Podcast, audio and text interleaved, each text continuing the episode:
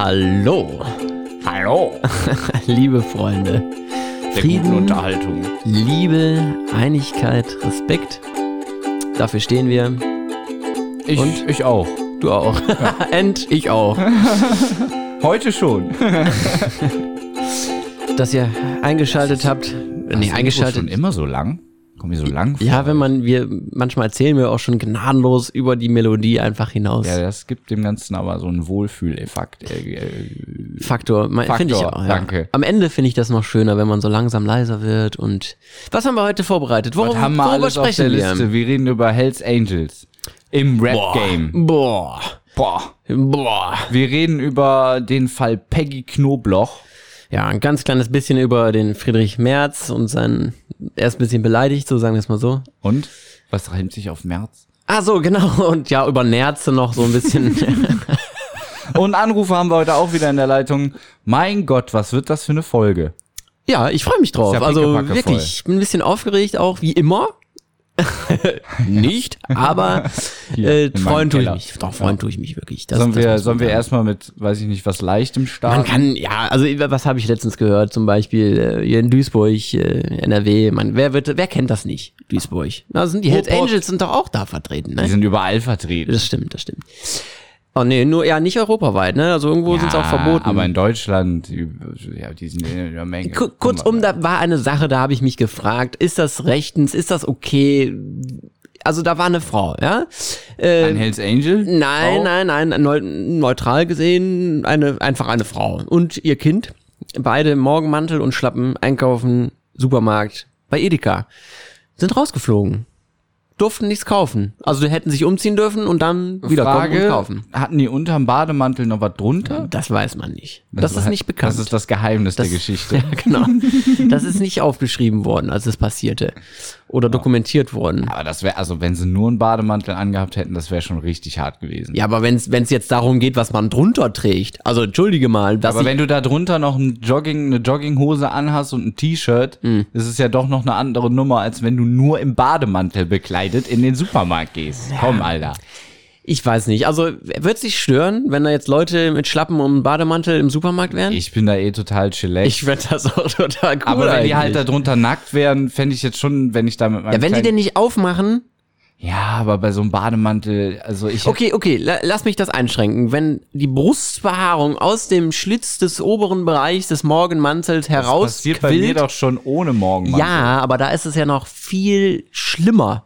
Und dann, wenn du dann über dem Gemüse die Avocados testest und dann deine Brustbehaarung leise auf die Gala-Äpfel hinunterrieselt und der nächste dann, ne, und so weiter. Das kann ich verstehen, dass das ein hygienisches Problem ist. Ja, aber auch ein ästhetisches. Ja, das, genau. Ästhetik liegt ja auch im Auge des Betrachters. Ja, sicher, aber ich muss ja nicht wem anders meinen Antlitz aufzwingen, oder? Ja, aber wo fängt das an, wo hört das auf? Hört es schon beim Morgenmantel auf? Ja. Okay, also kein Morgenmantel also ich würde im Supermarkt. Solange du halt... was drunter trägst. Wenn du jetzt, mal angenommen, du fährst in normalen Klamotten zum Supermarkt, ja? Und vorm Supermarkt stehe ich und sage, Mo, wenn ich du wäre, würde ich jetzt diesen Bademantel anziehen und dann einkaufen gehen. Ja. So, würdest du... Also, fändst du das jetzt irgendwie schlimm? Nö. Ja, also, ich fühle mich sehr wohl im Morgenmantel. Ja, aber aber du hast doch normale Klamotten unten drunter. Ja, aber auch wenn nicht. Das ist doch voll egal. Ja. Also, aber wenn du jetzt wenn die behaarten Beine halt so einen Morgen, verstehst du? Ich verstehe, die Beine gucken raus, ja. Was versteifen wir uns hier in so ein kleines Thema? Aber Leute mit Jogginghosen nur durften rein. Also, das wäre okay gewesen, nur diese Frau eben nicht. Hatte halt Angst, dass am nächsten Tag dann Leute im Borat-Kostüm kommen und da wird man ja dann auch irgendwann was sagen. Die haben so ein Schild dann aufgestellt. Ja, angehangen an die Tür und da stand dann irgendwie drauf, nur mit normaler Straßenkleidung. Ich fand das ja geiler, wenn da wie im Casino dann so ein Typ steht, der dir den Mantel abnimmt, den Bademantel. Ja. Darf ich Ihnen den Bademantel abnehmen? Ja. Verkommt diese Welt oder ist das einfach, verändert sie sich? Apropos Casino, ich wollte letztens Casino, ne? Ja. Ich Casino, war zufällig in der Nähe, hatte 2 Stunden Zeit, ich denke, komm, Fuffis drin. War mein Ausweis abgelaufen. Nein, du bist nicht reingekommen. Nee. Was habe ich letztens gehört? Online-Casino dürfen jetzt keine Live-Games mehr machen oder wie läuft das nochmal? Wie war das? Kannst jetzt, also vorher gab es ja so, dass da so ein echter Bankier steht. Groupier heißt das, Groupier. Ja. So. Und dann halt so zum Beispiel beim Roulette jetzt die Kugel halt reingeworfen hat und du konntest halt diesen Livestream die ganze Zeit sehen und dann. Der hat mit dir gesprochen, live, du konntest mit dem chatten. Genau. Ja. Und das ist jetzt verboten. Darfst jetzt nur noch hier so diese üblichen einarmiger Bandit. Die sind jetzt alle arbeitslos, also die mag Deutschland. Ich weiß nicht, ob das, ob du, wenn du jetzt in Frankreich sitzt oder vielleicht außerhalb der EU, ob du dann aus dem Netz, du könntest bestimmt über einen Tor-Browser oder so, aber dann mit Auszahlen und so ist dann ja auch wieder so eine Sache. Gibt es da einen Sinn? Verzockt man sein Geld schneller, wenn da jemand steht und mit einem redet? Ich glaube schon, das ist auf jeden Fall, die würden es ja nicht machen, wenn es nicht deren Angebot erweitern würde. Okay, so rum kann man das natürlich auch sehen. Ja klar, Angebot, aber es macht halt Spaß. Und das ist ja nicht die einzige Einschränkung. Die haben jetzt, die mussten einen Panikknopf einführen. Wenn du den drückst, bist du für 24 Stunden gesperrt. Die Leute merken, ich rede hier aus Erfahrung. So. Ja. Was war da noch? Genau, du kriegst jetzt jedes Mal, wenn du dich einloggst, so eine Statistik gezeigt, wie viel du verzockt und wie viel du gewonnen hast, so, dass du nicht den Überblick verlierst. Eine Menge, so genau, wenn du kannst jetzt ich habe immer bei Bwin gezockt, sind wir mal ehrlich so. Ja, ne? Ja. So und da gibt's ja auch noch Sportwetten, habe ich nichts mit an der Mütze so, weil ich da echt keine Ahnung von habe, aber du musst jetzt beim Einzahlen schon entscheiden, ob du Sportwetten oder Poker oder Slot machen möchtest. Ach, du und wenn du dann Sportwetten eingezahlt hast, kannst du nicht mittendrin sagen, so, oh, jetzt habe ich aber gerade Bock, ein bisschen zu pokern. Dann steht da, du hast 0 € drauf. Diese armen Glücksspielbetreiber, ja, echt. Die werden mit Sicherheit Einbußen haben. Ordentlich einbußen. Und das auch noch zur Corona-Zeit. Aber ich glaube, gerade jetzt haben die richtig Geld gemacht, wo die Leute viel zu Hause waren, Langeweile hatten. Das ist ja auch mega im Trend, so dieses Online. Mr. Green. Warum, hey Mr. Okay, warum sollte man jetzt noch überhaupt in hier in eine Spielothek oder sowas gehen? Wenn man doch einfach von der Couch aus sein Geld genauso gut verlieren kann. Während Corona. Also gut, ein großer Nachteil ist natürlich, du hast das Geld nicht sofort auf der Hand. Ne? Ah, man lässt es sich auszahlen auf sein Konto. Genau, dann dauert es 3 Tage und so. Ja. Und, aber in der Spielhalle, wenn du da jetzt richtig gewinnst, dann kannst du den Taui oder Cash out, Cash out. Ja. Ja. Aber auch da gibt's ja Regeln. Aber das Casino war rappelvoll, ne? Das möchte ich auch mal dazu erwähnen. Ja, Holland-Casino. Nee, ein deutsches Casino. Ein deutsches Casino. Mhm. Rappelvoll. Staatliche Einrichtung dann, muss ja sein. Ach du liebe Zeit. Die hatten zwar, drei Tage oder was? So. Die hatten zwar es gab nur einen Eingang, sonst gibt's 3, glaube ich. Ja. Aber was ich so sehen konnte, rappelvoll. Und auch so der dicht an dicht auch Leute mit Maske sicher. Drin denn? Ich glaube, du musstest drin Maske tragen, ja. Aber wenn ich mich so zurück erinnere, dann hatten die alle keine Maske an. Aber ich weiß es nicht mehr, da will ich jetzt nichts Falsches sagen. Krass. Verrückte Welt. Ich erinnere mich nicht.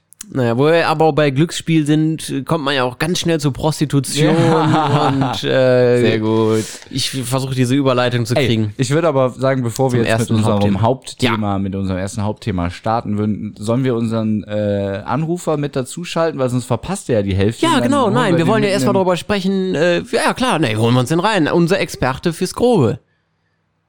Buga, ne? Beggar der Checker. Ja. Ob er rangeht. Habe ich letztes Mal schon diesen Günther Jauch-Witz gebracht? Nee. Mach das mal. Hallo. Willkommen, hier ist Günther Jauch, hallo. Oh Mann, das hat mich ganz schön verkackt. Das habe ich verkackt. Ja. Willkommen, Beggar, bei Rail Talk. Ja, hier ist Mo. Hier ist Biff. Und jetzt bist du schon live dabei. Also nicht live, live ist ja Quatsch. Begrüß die Leute, sag, was du sagen möchtest. Du hast jetzt 5 Sekunden schon mal für dich, wo du einfach meinungsfreiheitsmäßig alles rausbrüllen kannst. Kann sein, dass wir es auch nachher... Okay. Alles klar, nehmen wir in die Zitatkiste auf. Willkommen in der Show. Wir wollten gerade mit dem ersten Hauptthema anfangen. Und zwar haben wir das schon angeteased. Hells Angels im Rap-Business. Es gibt ja auch noch die Banditos. Aber die haben nichts mit Rappern zu tun. Haben die gar nichts mit Rappern? Weiß ich nicht. Egal, okay. Wir haben alle so ein bisschen im Spiel. Ja, das kann schon sein. Was wissen wir denn über die Hells Angels? Jetzt mal so locker. Also ich persönlich, es ist eine nette Gemeinschaft von Motorradfahrern, die sich untereinander auch mal helfen, wenn man eine Panne hat. Ja. Oder geht es also noch? Mir hat meine Hells Angels Disco in den Arsch gerettet. Das ist meine Erfahrung mit den Hells Angels. Oh, eine persönliche Anekdote. Wir sind sehr gespannt. Du erhöhst den Druck auf unseren Anrufer. Warum? Das will ich jetzt wissen. Ja, ich will das auch wissen. Was war da los? Ja, also das ist ja bekannt, das ist ja auch in der Doku, dass die Angels halt ihr Hauptgeld oder einen großen Teil ihres Geldes mit Schutzgeld verdienen. Ne? Und das machen die halt, indem die Türsteher stellen. Ne? Ja, wir sind jetzt bei euch die Türsteher. No. Also waren sie. Also das ist ja schon bestimmt 15 Jahre her. Und das war so die Zeit, als so die Libanesen denen angefangen haben, ihr Schutzgeldgeschäft wegzunehmen. Also das ist so. Und die haben dann angefangen, die Türsteher zu stellen. Und vorher haben die es dann so gemacht, dass die in den Clubs, wo die Hells Angels der Türsteher war, haben sie immer so junge Anwärter reingeschickt, die da Stress machen sollten. Ne? Ja. Ah. Und mit einem, beziehungsweise mit drei von denen bin ich aneinander geraten, beziehungsweise sie sind an eine Freundin von mir geraten und ich bin dann dazwischen und dann habe ich halt Stress mit denen bekommen. Mit den Libanesen oder mit den Hells? Mit den Libanesen. Mhm. Mit den Libanesen. Die sind nämlich gar nicht so lieb, die Libanesen. Nein, die sind sonderlich lieb. Auf jeden Fall, mit zwei von denen bin ich noch fertig geworden. Der dritte hat mir dann eine Flasche am Kopf zerschlagen. Ach, du und da bin ich dann hingefallen. Und in dem Moment habe ich nur noch so einen Schatten über mich huschen sehen und da ist also die Hells Angels da gewesen und haben denen die Eier durch die Nase gezogen. Also sozusagen deine Schutzengel in dem Moment. Die Höllenengel. In dem Moment kam es mir so vor. Also man muss sagen, ja, dieses Schutzgeld erpressen, die kommen dann zu einer Location hin, Diskothek, manchmal auch nur einfach eine Kneipe, die kommen rein und sagen, hör mal, wir sorgen jetzt hier für deinen Schutz. Habe ich gleich noch einen Beispielclip für. Und wir kommen jetzt hier mit 4 Türstehern und wir passen hier auf, dass hier nichts passiert, aber die passen dann auch wirklich auf. Ja. Ja, die passen. Also, Hells Angels als Türsteher sind doch nicht schlecht. Also, die können gut aufteilen und einstecken. Also. Immerhin machen sie dann auch was für ihr Geld. Jetzt würde ich aber gern, dass das Spiel noch weiterspielen. Was weißt du denn jetzt so als Autonormalbürger? Ne, Otto-Normalbürger. Otto, ja, ne? Auto ist. Ja. Über was fällt dir als erstes ein, wenn du den Begriff Hells Angels hörst? Mir? Nee, unser Gast. Das erste, was mir einfällt. Ja, Rocker halt. Ja, Rocker. Komm, fünf Wörter. Fünf Wörter wird's auch. Ja, ich denke da, also als erstes... Leute, mit denen man sich besser nicht anlegt. Ja, das fällt mir ein. Prostitution, wenn ich auch was sagen darf. Prostitution, genau. Ich hätte jetzt Schutzgeld, wäre auch so das erste. Motorrad, Harley Davidson. Oh ja, stimmt. Ja. Und auch, also... Ich bin jetzt nicht so in dem Thema vorher drin gewesen, aber für mich auch immer ein bisschen rechts angehaucht, oder? Rechts? Was? Finde ich nicht. Bitte? Findet er nicht. Finde ich nicht. Findet er nicht. Ja, ich sag jetzt auch nur, wie meine Wahrnehmung war. Also ich hatte jetzt eher den Eindruck, das können wir dir nicht verbieten. Genau. Dass in den Medien zumindest die eher so in rechte Positionen gerückt werden. Aber ich weiß es nicht, keine Ahnung. Ich weiß nicht. Also das mit den Medien? Ja. Das mit den Medien würde ich schon sagen, dass sie versuchen, die ein bisschen als rechts darzustellen. Aber ich habe nicht das Gefühl, weil ich habe auch schon früher immer viele braune und dunkle Leute bei den Angels gesehen. Also und die haben sich halt auch nicht mit uns. Also wir haben ja, ich komme aus dem Pott und wir haben ja eine relativ große Nazi-Bewegung und die haben eigentlich nicht so viele Berührungspunkte. Du kommst aus dem Pott? Okay, dann beenden wir das Ganze jetzt. Dann bist du ja praktisch ein direkter Nachbar von Manuelsen. Ja, bin ich. Ja. Ah, wir reden über Manuelsen. Ja, also, um das kurz noch einzuführen, das haben wir nämlich noch gar nicht erwähnt. Also, es ist eine Doku bei YouTube aufgetaucht von dem Kanal Euer Boy. Ich finde den Namen ziemlich cool, ehrlich gesagt. Ich bin Euer Boy, sagt er immer. Und der hat eine, glaube ich, 5-teilige Doku darüber gemacht. So, das sind nur so kleine 15-Minuten-Häppchen, sage ich jetzt mal. Ja, da kriegt er mehr Klicks für und so, weißt du, dass man das aufteilt. Ja, ich denke auch, ja. Und hat damit ein bisschen Wirbel gemacht in der Rap-Szene. Weil er halt gewissen Leuten vorwirft, sich eben mit den Hells Angels einzulassen. Und klar, Geld verdienen mit kleinen Kiddies, die deine Musik kaufen, ist ganz cool. Aber wenn man damit dann gleichzeitig eben so Sachen wie Prostitution oder Schutzgelderpressung fördert, dann könnte man ja mal erwarten, dass man vielleicht das mal hinterfragt. Aber jetzt mal so für mich, die Hells Angels, wo kommen die eigentlich her? Gibt es da sind die schon immer da gewesen? Das kommt doch sicher aus Amerika. Du willst jetzt den Einspieler. Ich will den Einspieler. Okay, ihr kriegt den Einspieler, wenn ihr ihn wollt. 1948 in Fontana in den USA gegründet als Vereinigung kleinerer Motorradclubs, dauerte es, bis der Club auch in Deutschland Fuß fasste. 1973 mit der ersten Chartergründung in Hamburg. Richtig Fahrt nahm das Ganze im Jahr 1999 auf, als der damals mit fast 500 Mitgliedern größte Rockerclub Deutschlands, genannt Bones MC ohne Z, in die Hells Angels Gruppierung überging. Damit konnte der Hells Angels Motorcycle Club auf einen Schlag eine gewaltige Mannstärke verbuchen und hierzulande deutlich an Relevanz gewinnen. Es gibt mittlerweile über 60 Chapter, also Niederlassungen in Deutschland. Gut verteilt auf der Deutschlandkarte. Zu den 4 international bekannten Outlaw-Motorcycle-Gangs in Deutschland. Immer mal wieder werden einzelne Chapter in den Bundesländern verboten und dafür woanders wieder neu gegründet. Denn neben der Treue zur Bruderschaft und der Vorliebe für Harley-Davidson-Motorräder wird der Club oft in Verbindung mit einer Vielzahl von Kriminaldelikten gebracht. In den USA gelten sie als kriminelle Vereinigung, in den Niederlanden sind sie grundsätzlich verboten. Drogen, Gewaltverbrechen, das ganze Programm. Das eigentliche interne Clubleben handelt aber nicht nur von Kriminalität. Da fühlt sich der Club nach eigenen Worten missrepräsentiert und gründete daher eine eigene Medienseite, um ihren Teil der Geschichte zu erzählen. Das ist immer raffiniert, das machen auch große Staatsführer, eigene Medienseiten haben, um die Sachen nochmal klarzustellen. Ja, das waren, finde ich, von unserem Boy gut erklärt, wer so die Hells Angels sind, oder? Wo kommen sie her? Gut verbreitet haben sie sich, haben einen anderen Club absorbiert, ja, Bones MC. Ja, und da ist natürlich dann auch schon direkt die Verbindung. Einer von der 187 Straßenbande heißt ja Bones MC. Ja, stimmt, daher. Ich dachte, das war gerade. Deswegen sagt er ja ohne Z. Also, weil das hieß Bones MC, was ja eigentlich für einen Rapper viel besser passen würde wegen MC. Heißt Bones MC, Rapper in der deutschen Rap-Szene Bones MC, weil damals der Rockerclub Bones MC hieß? Ein Schelm, wer bei Böses denkt. Ach so. Aber er wird von denen supported, oder wie darf man das verstehen? Ja, das ist ja jetzt natürlich, ja, die 187 Straßenbande wird wohl relativ eindeutig von den Hells Angels supported, ja. Geil. Finde ich cool, den Plan werde ich jetzt kaufen. Ja.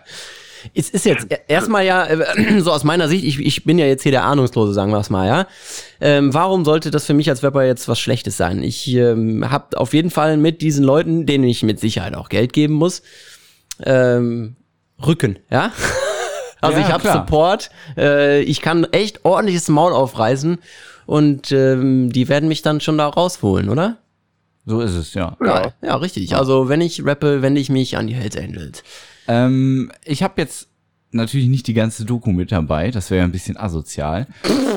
Plus hinzu kommt noch, dass ich bestimmte Parts gar nicht erst runterladen konnte, weil irgendwie mein Programm gespinnt hat. Shame on me. Aber um kurz den Nicht-Rap-Fans unter uns ein bisschen zu erklären, wie das Ganze überhaupt gestartet hat. Ich denke, jeder kann sich an die Area mit, sag mal, Area mit von Agro Berlin erinnern. Hm? Sido, Beteilt, Flair, am Anfang auch Bushido, so, ne? Wie, in welcher Klasse waren wir da so? Boah, 6. Klasse oder so. Und wie war das mit dir, bei dir, Becker?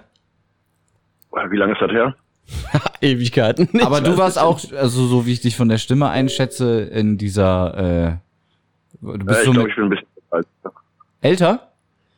Ja. War das denn trotzdem bei euch ein Thema mit Agro Berlin so? Hat man da drüber gesprochen? Früher bin ich eher so auf Rock gewesen. Ah. Also als ich 16 war, so 14, 15, da habe ich ein bisschen Hip-Hop gehört. Aber das war damals so Dynamite Deluxe. Da bist du bei uns an der richtigen Adresse. Du hast also den guten Hip-Hop gehört. Richtig. Der ohne Rücken.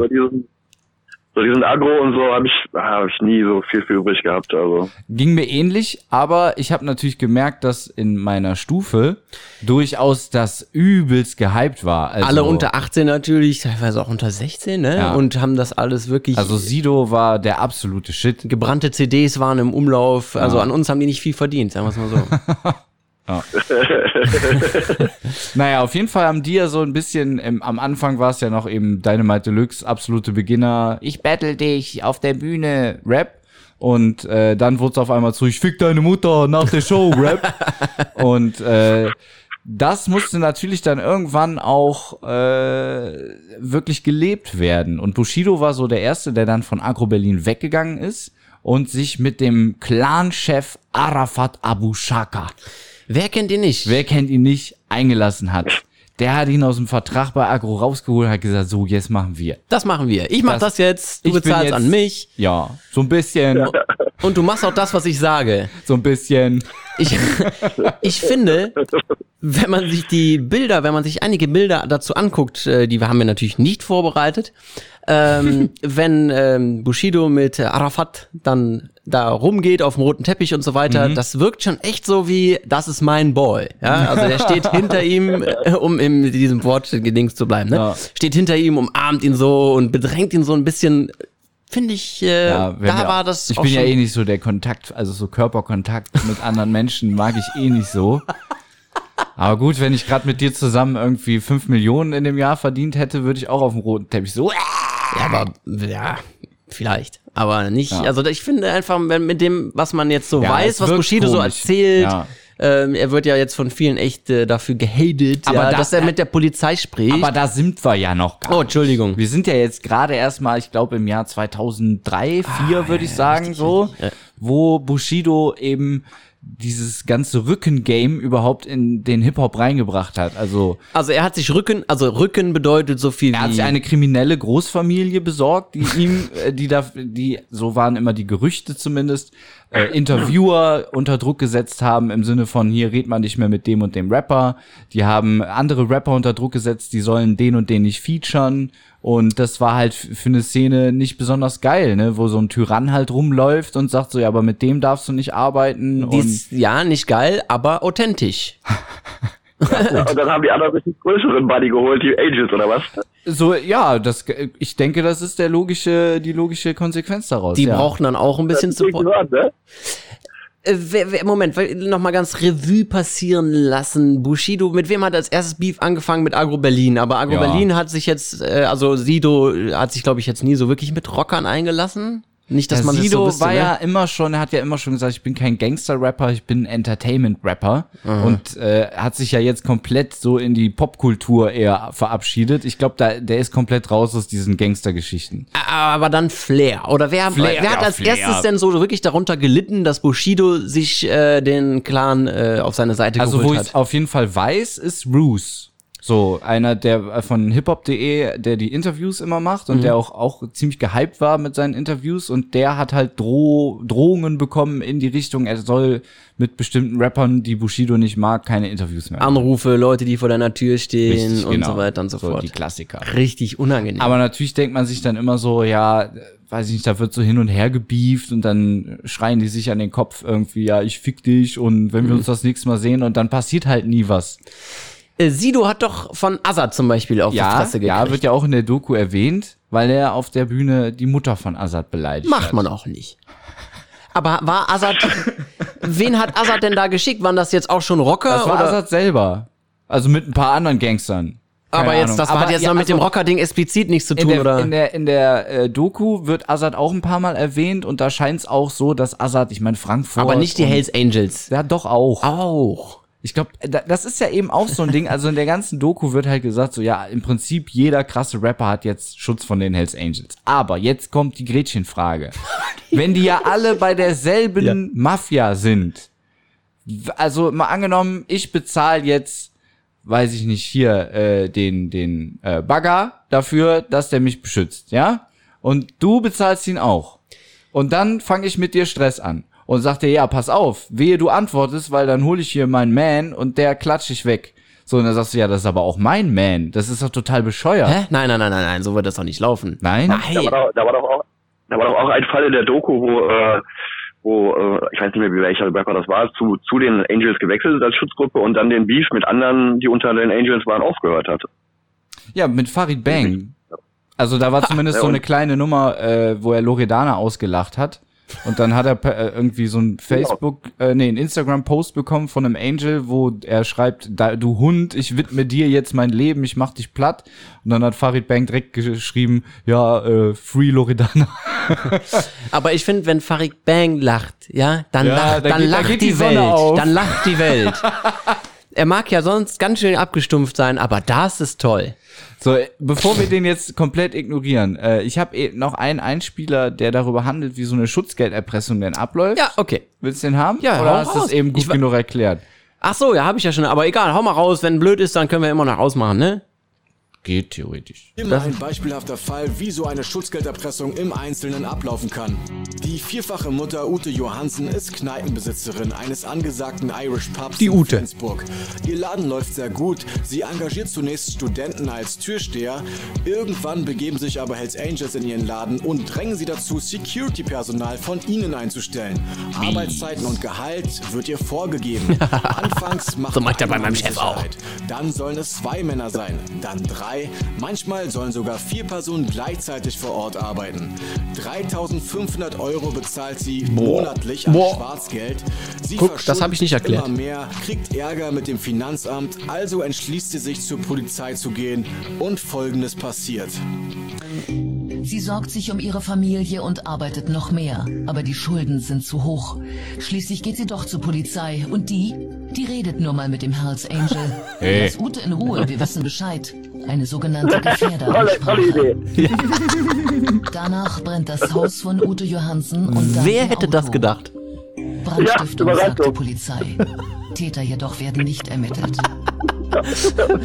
Okay, da hat die Polizei ja richtig gute Arbeit geleistet. Ey, die wollte dich anschwärzen bei uns. Ja, okay. Okay, ja, das war vielleicht so ein Streetworker-Typ, wenn man es jetzt, wenn man es jetzt nicht böse sieht, ne? Du möchtest aber ein nettes Gespräch mit denen führen. Ja. Ja, wir holen dich schon wieder auf die rechte Bahn. Komm, bleib doch mal ein bisschen nett. Zack, ist die Bude abgebrannt. Sag mir doch erstmal, was dein Problem ist. Die hat das aber ganz schön.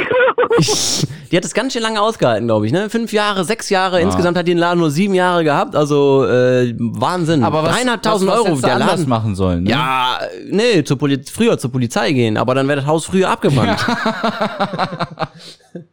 Toll. Ja, ist auch so, ne? Ja, kannst du nichts machen, ne? Ja, genau, das haben die Rapper halt gemacht. Das haben die Rapper, dann sind die Rapper zu einem anderen, ja, also Bushido hat mit Arafat angefangen. Dann kamen die nächsten mit den Angels. Ja.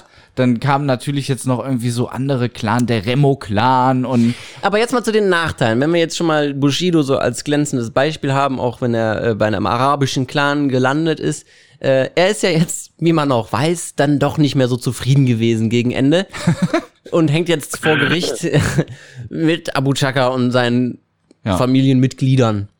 Eigentlich nur gegen Arafat. Erstmal. Ja gut, klar, aber bist du gegen Arafat, würde Arafat auch sagen, oder? Ja, ne? Auf jeden Fall. Fickst du mich, fickst du alle. Und alle ficken dich.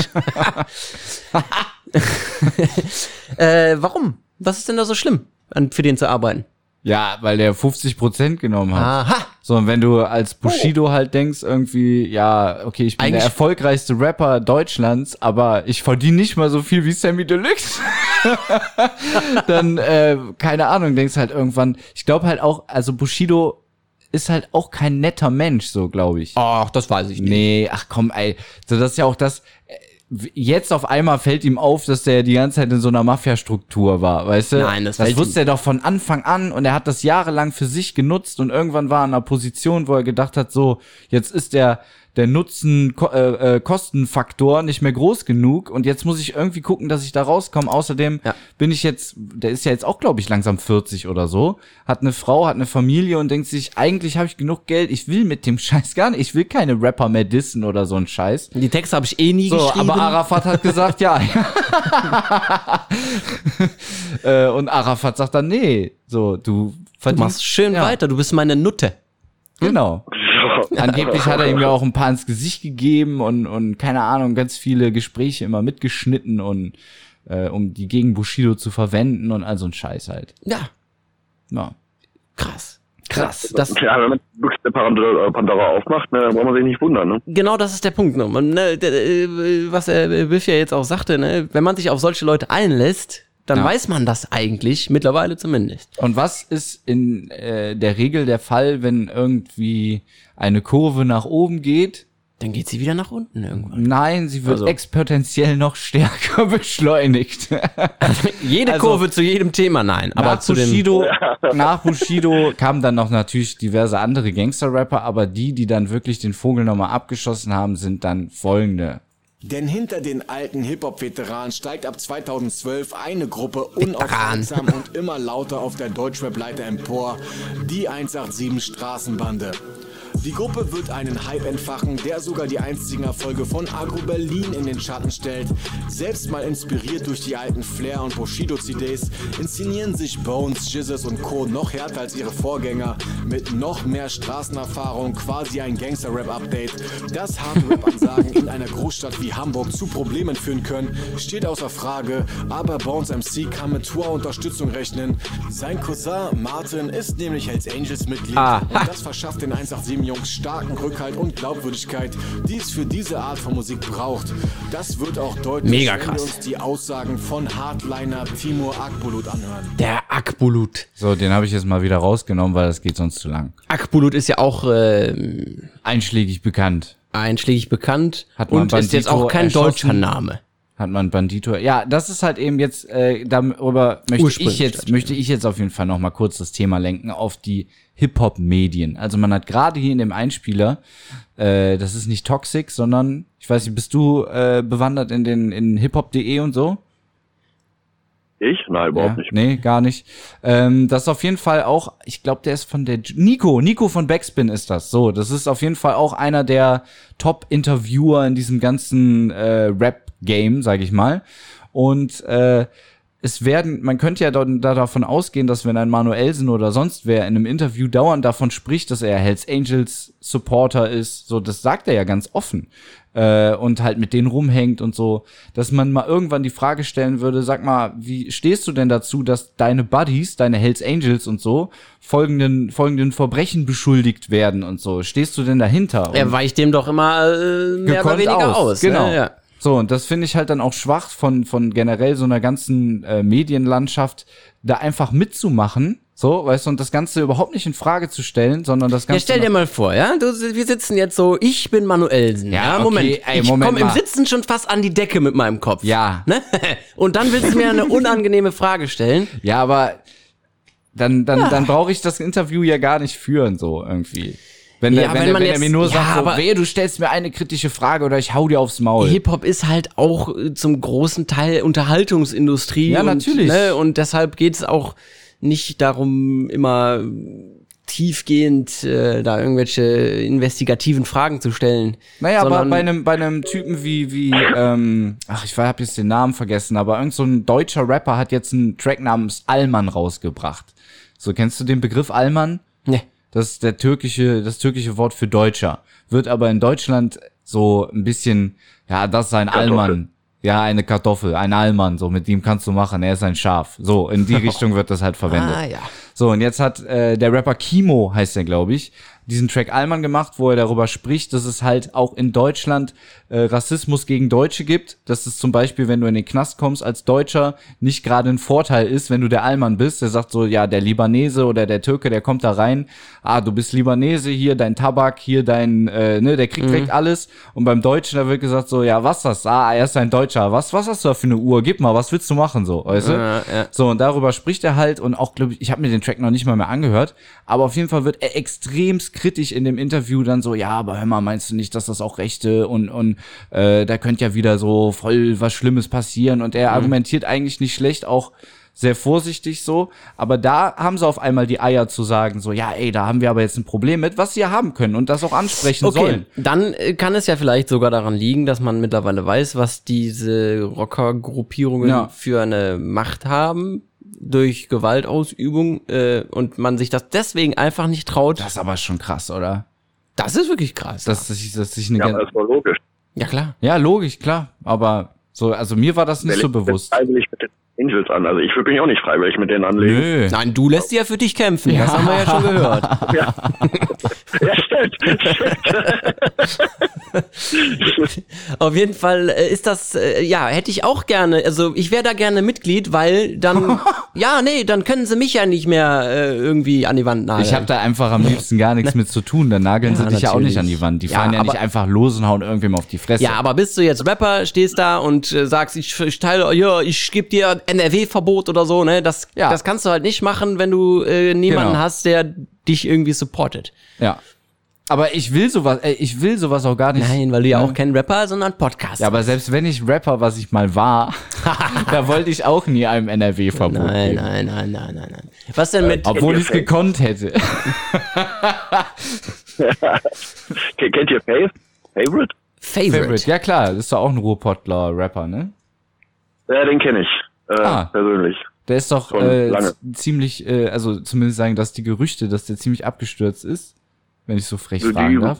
Stimmen. Ah, okay. Die Gerüchte stimmen. Also von denen wirst du wahrscheinlich auch nie wieder was hören. Also sehr wahrscheinlich nicht. Was heißt denn abgestürzt finanziell? Rappen, finanziell oder? Drogentechnik, glaube ich. So. Alles. Der ist ja, ich will jetzt nicht zu viel aushören, aber der hat ziemliche psychische Probleme gehabt und dann viel mit Drogen und mit den Drogen über. So kann das auch gehen. Tja, er hatte dieselben Chancen wie ein Kollegah, ne? Sind vom selben Label aus gestartet. Hat mal mit Kollegah was gemacht, ne? Ja, die waren vom selben Label. Aber ich glaube, irgendwann hatten die dann auch richtig Stress miteinander. So. Aber bei ihm habe ich zum Beispiel niemand davon gehört, dass er sich da irgendwo Rücken gesucht hat. Also. Ja, also ich glaube, ein Max Herre zum Beispiel wird sich jetzt auch keinen Rücken bei den Hells Angels suchen. Und ich glaube auch Sammy und Afrop und so, die ganzen Alten, wobei... Gut, die Beginner hatten auch Jizzes im Video, ne? So, stimmt. Als sie wieder zurückkamen und hier Hamburg da auf die Straße. Da fragt man sich auch, was hat dieser Jizzes bei denen im Video gemacht? Hat da vielleicht jemand gesagt, hör mal, heb mal unseren Jungen da rein, damit der noch wie nennt man das, Nebenfakt oder so. Laut dem Traukeim-Promi-Mensch Tillmann Knechtel hatte der Vater von Bones MC auch voll die krassen Connections und war schon damals mit im Eimsbusch Basement am Start.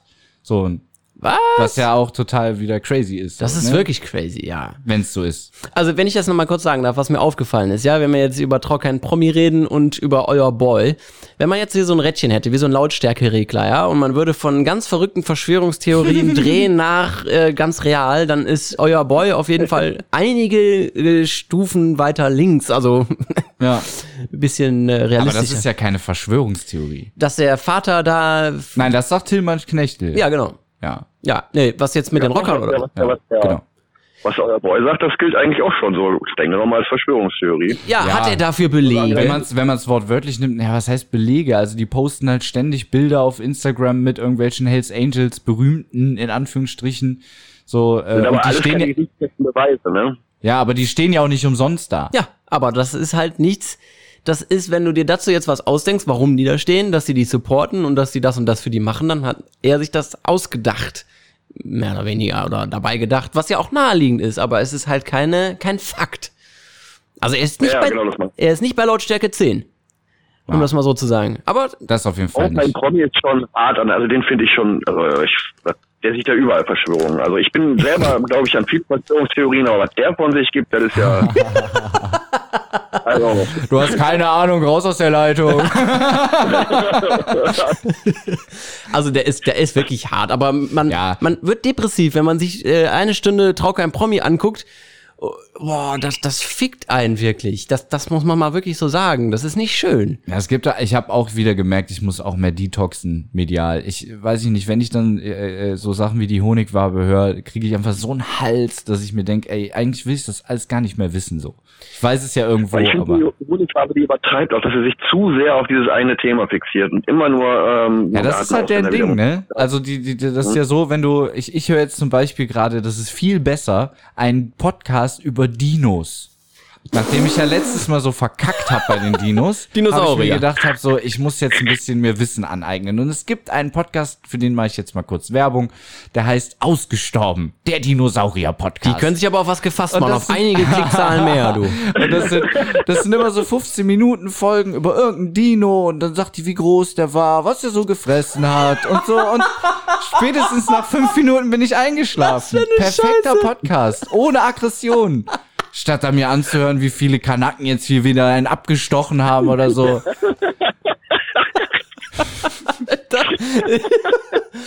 Oh Mann, danke für diesen, wie hast du es genannt? Fun Fact? Naja.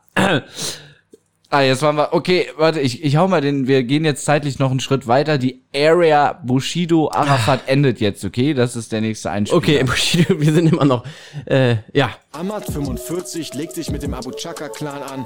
Es kommt zur Schießerei mit Arafats Cousin. Ahmed 45 geht in den Knast. Manuelsen postet danach sogar Free Ahmed 45. Zwischen Bushido und Arafat kriselt es jetzt auch intern.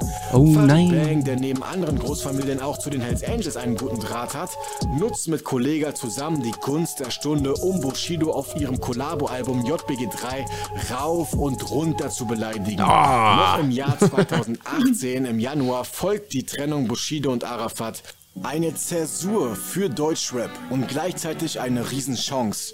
Okay. Genau jetzt könnte man in allen Hip-Hop-Medien und mit großen Künstlern der Szene über die mittlerweile absurden Verhältnisse der Musikindustrie sprechen. Aber macht keiner. Und gemeinsam eine Trendwende herbeiführen. Stattdessen heißt es nach der Ära Bushido Arafat Business as usual, nur mit neuen Machtverhältnissen. Ansonsten geht der Zirkus weiter mit all seiner Realitätsverweigerung. Da wären zum einen Kritiker, die Bushido fortan als das Schlimmste stilisieren, was Hip-Hop je passiert ist, weil er Deutschrap die Unterdrückermentalität und Rückenpolitik brachte. Dass manche Rapper und Ankläger von Bushido mittlerweile die gleichen Filme fahren, wird vollkommen ignoriert. Bushido wälzt in seinem Song Mephisto die komplette Schuld auf Arafat ab, der ihn wie ein Puppenspieler geführt haben soll.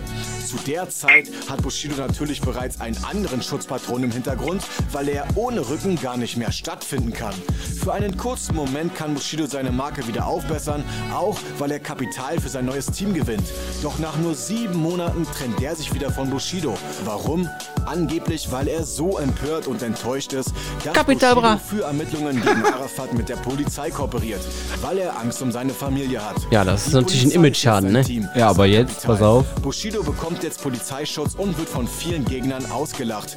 Ironisch ist, dass Bushido viele Jahre zuvor K1 öffentlich dafür anprangerte, weil er Schutz vor Abou-Chaker bei der Polizei suchte. Ah, Weichei. Doch die Ironie hört nicht auf, so wie der Dominoeffekt. Kein Jahr vergeht nach Capitals Aussage, bis auch er Polizeischutz in Anspruch nehmen muss. Capital Bra muss auch Polizeischutz in Anspruch nehmen. Tatsächlich, ja.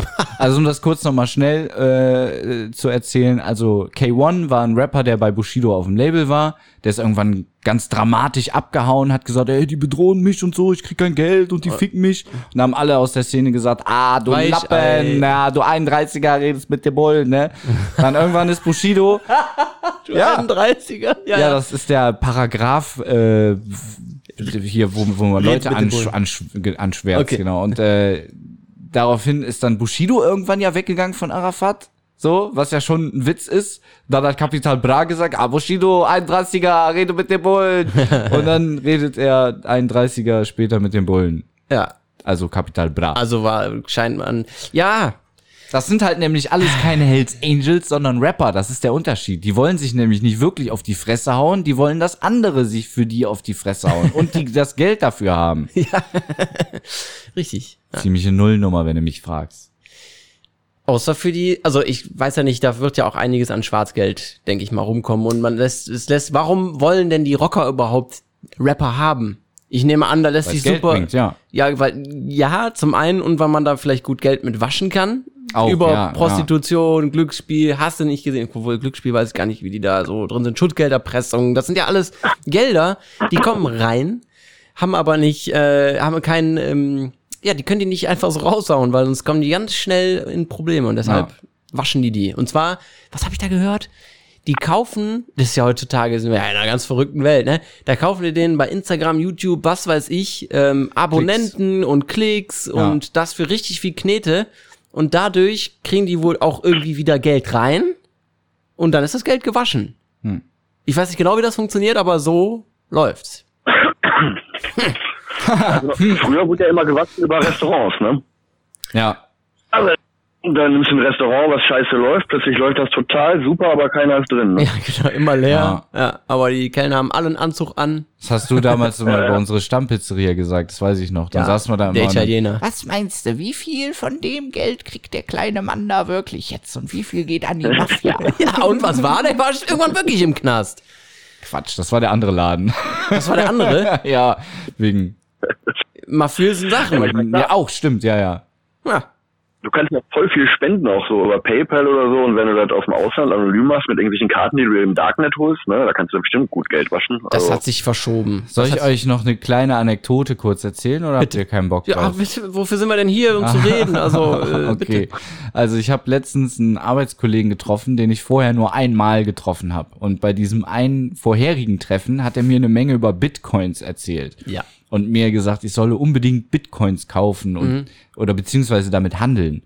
Und jetzt habe ich ihn nochmal wieder getroffen und da habe ich ihn so gefragt, und wie läuft's mit deinen Bitcoins? Und dann hat der mir eine Geschichte erzählt, die glaubst du nicht. Ohne Scheiß. Ja, dann erzähl sie mir auch gar nicht erst, wenn ich gar nicht glaube. Also, pass auf. Man muss dazu sagen, dass so ein kleiner, dünner Schwarzer, weißt du, der so voll hyperaktiv so ein bisschen drauf ist und so einen kleinen Sprechfehler hat, aber total korrekt ist so, ne? Oh, jetzt hast du mich kurz ausgemacht. Entschuldigung, ja. Auf jeden Fall. Total korrekt ist so. Sagt er so, boah, Alter, hör mir auf mit den Bitcoins, ne? Kann ich im Moment nicht machen, mein Telefon wird abgehört und so. Ich sag so, was? So, also, es gibt wohl so eine Internetseite, da kann man mit Bitcoins handeln. So, und wenn du auf diese Internetseite drauf gehst, dann stehen da immer die aktuellsten 3 Angebote zum Fair und zum Ankauf. Also insgesamt 6 Angebote. Dann hat er sich mit ein paar Kumpels zusammen, jeder an einem Rechner, ein Headset aufgesetzt und haben genau gleichzeitig immer also zum Beispiel jetzt der Bitcoin ist, sag ich mal, keine Ahnung, bei Summe 500. So, und die haben jetzt 3 Angebote reingestellt, wo die den für 450 verkaufen. Die hatten die Bitcoins nie, weil du kannst in letzter Instanz immer sagen, nö, an dich will ich nicht verkaufen, du bist mir zu unseriös. Ja. So, das waren eigentlich Fake-Angebote.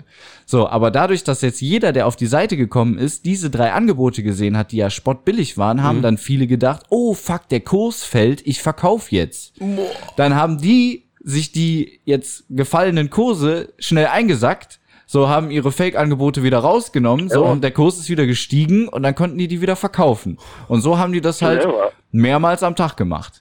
So, dann war das Problem aber erstmal, wie wandelst du die Bitcoins jetzt in, boah, ich erzähle hier voll die krassen Sachen, ohne Scheiß, ey. Wie wandelst du die Bitcoins jetzt in Geld um, ne? Ja. Weil mit Finanzamt und so ist ja schwierig. Da haben die sich sagt er, ja, musst du auf jeden Fall zur Sparda-Bank gehen, weil die hat Limit bei Kreditkarten für 3.500. Sparkasse hat nur 3.000, ist scheiße.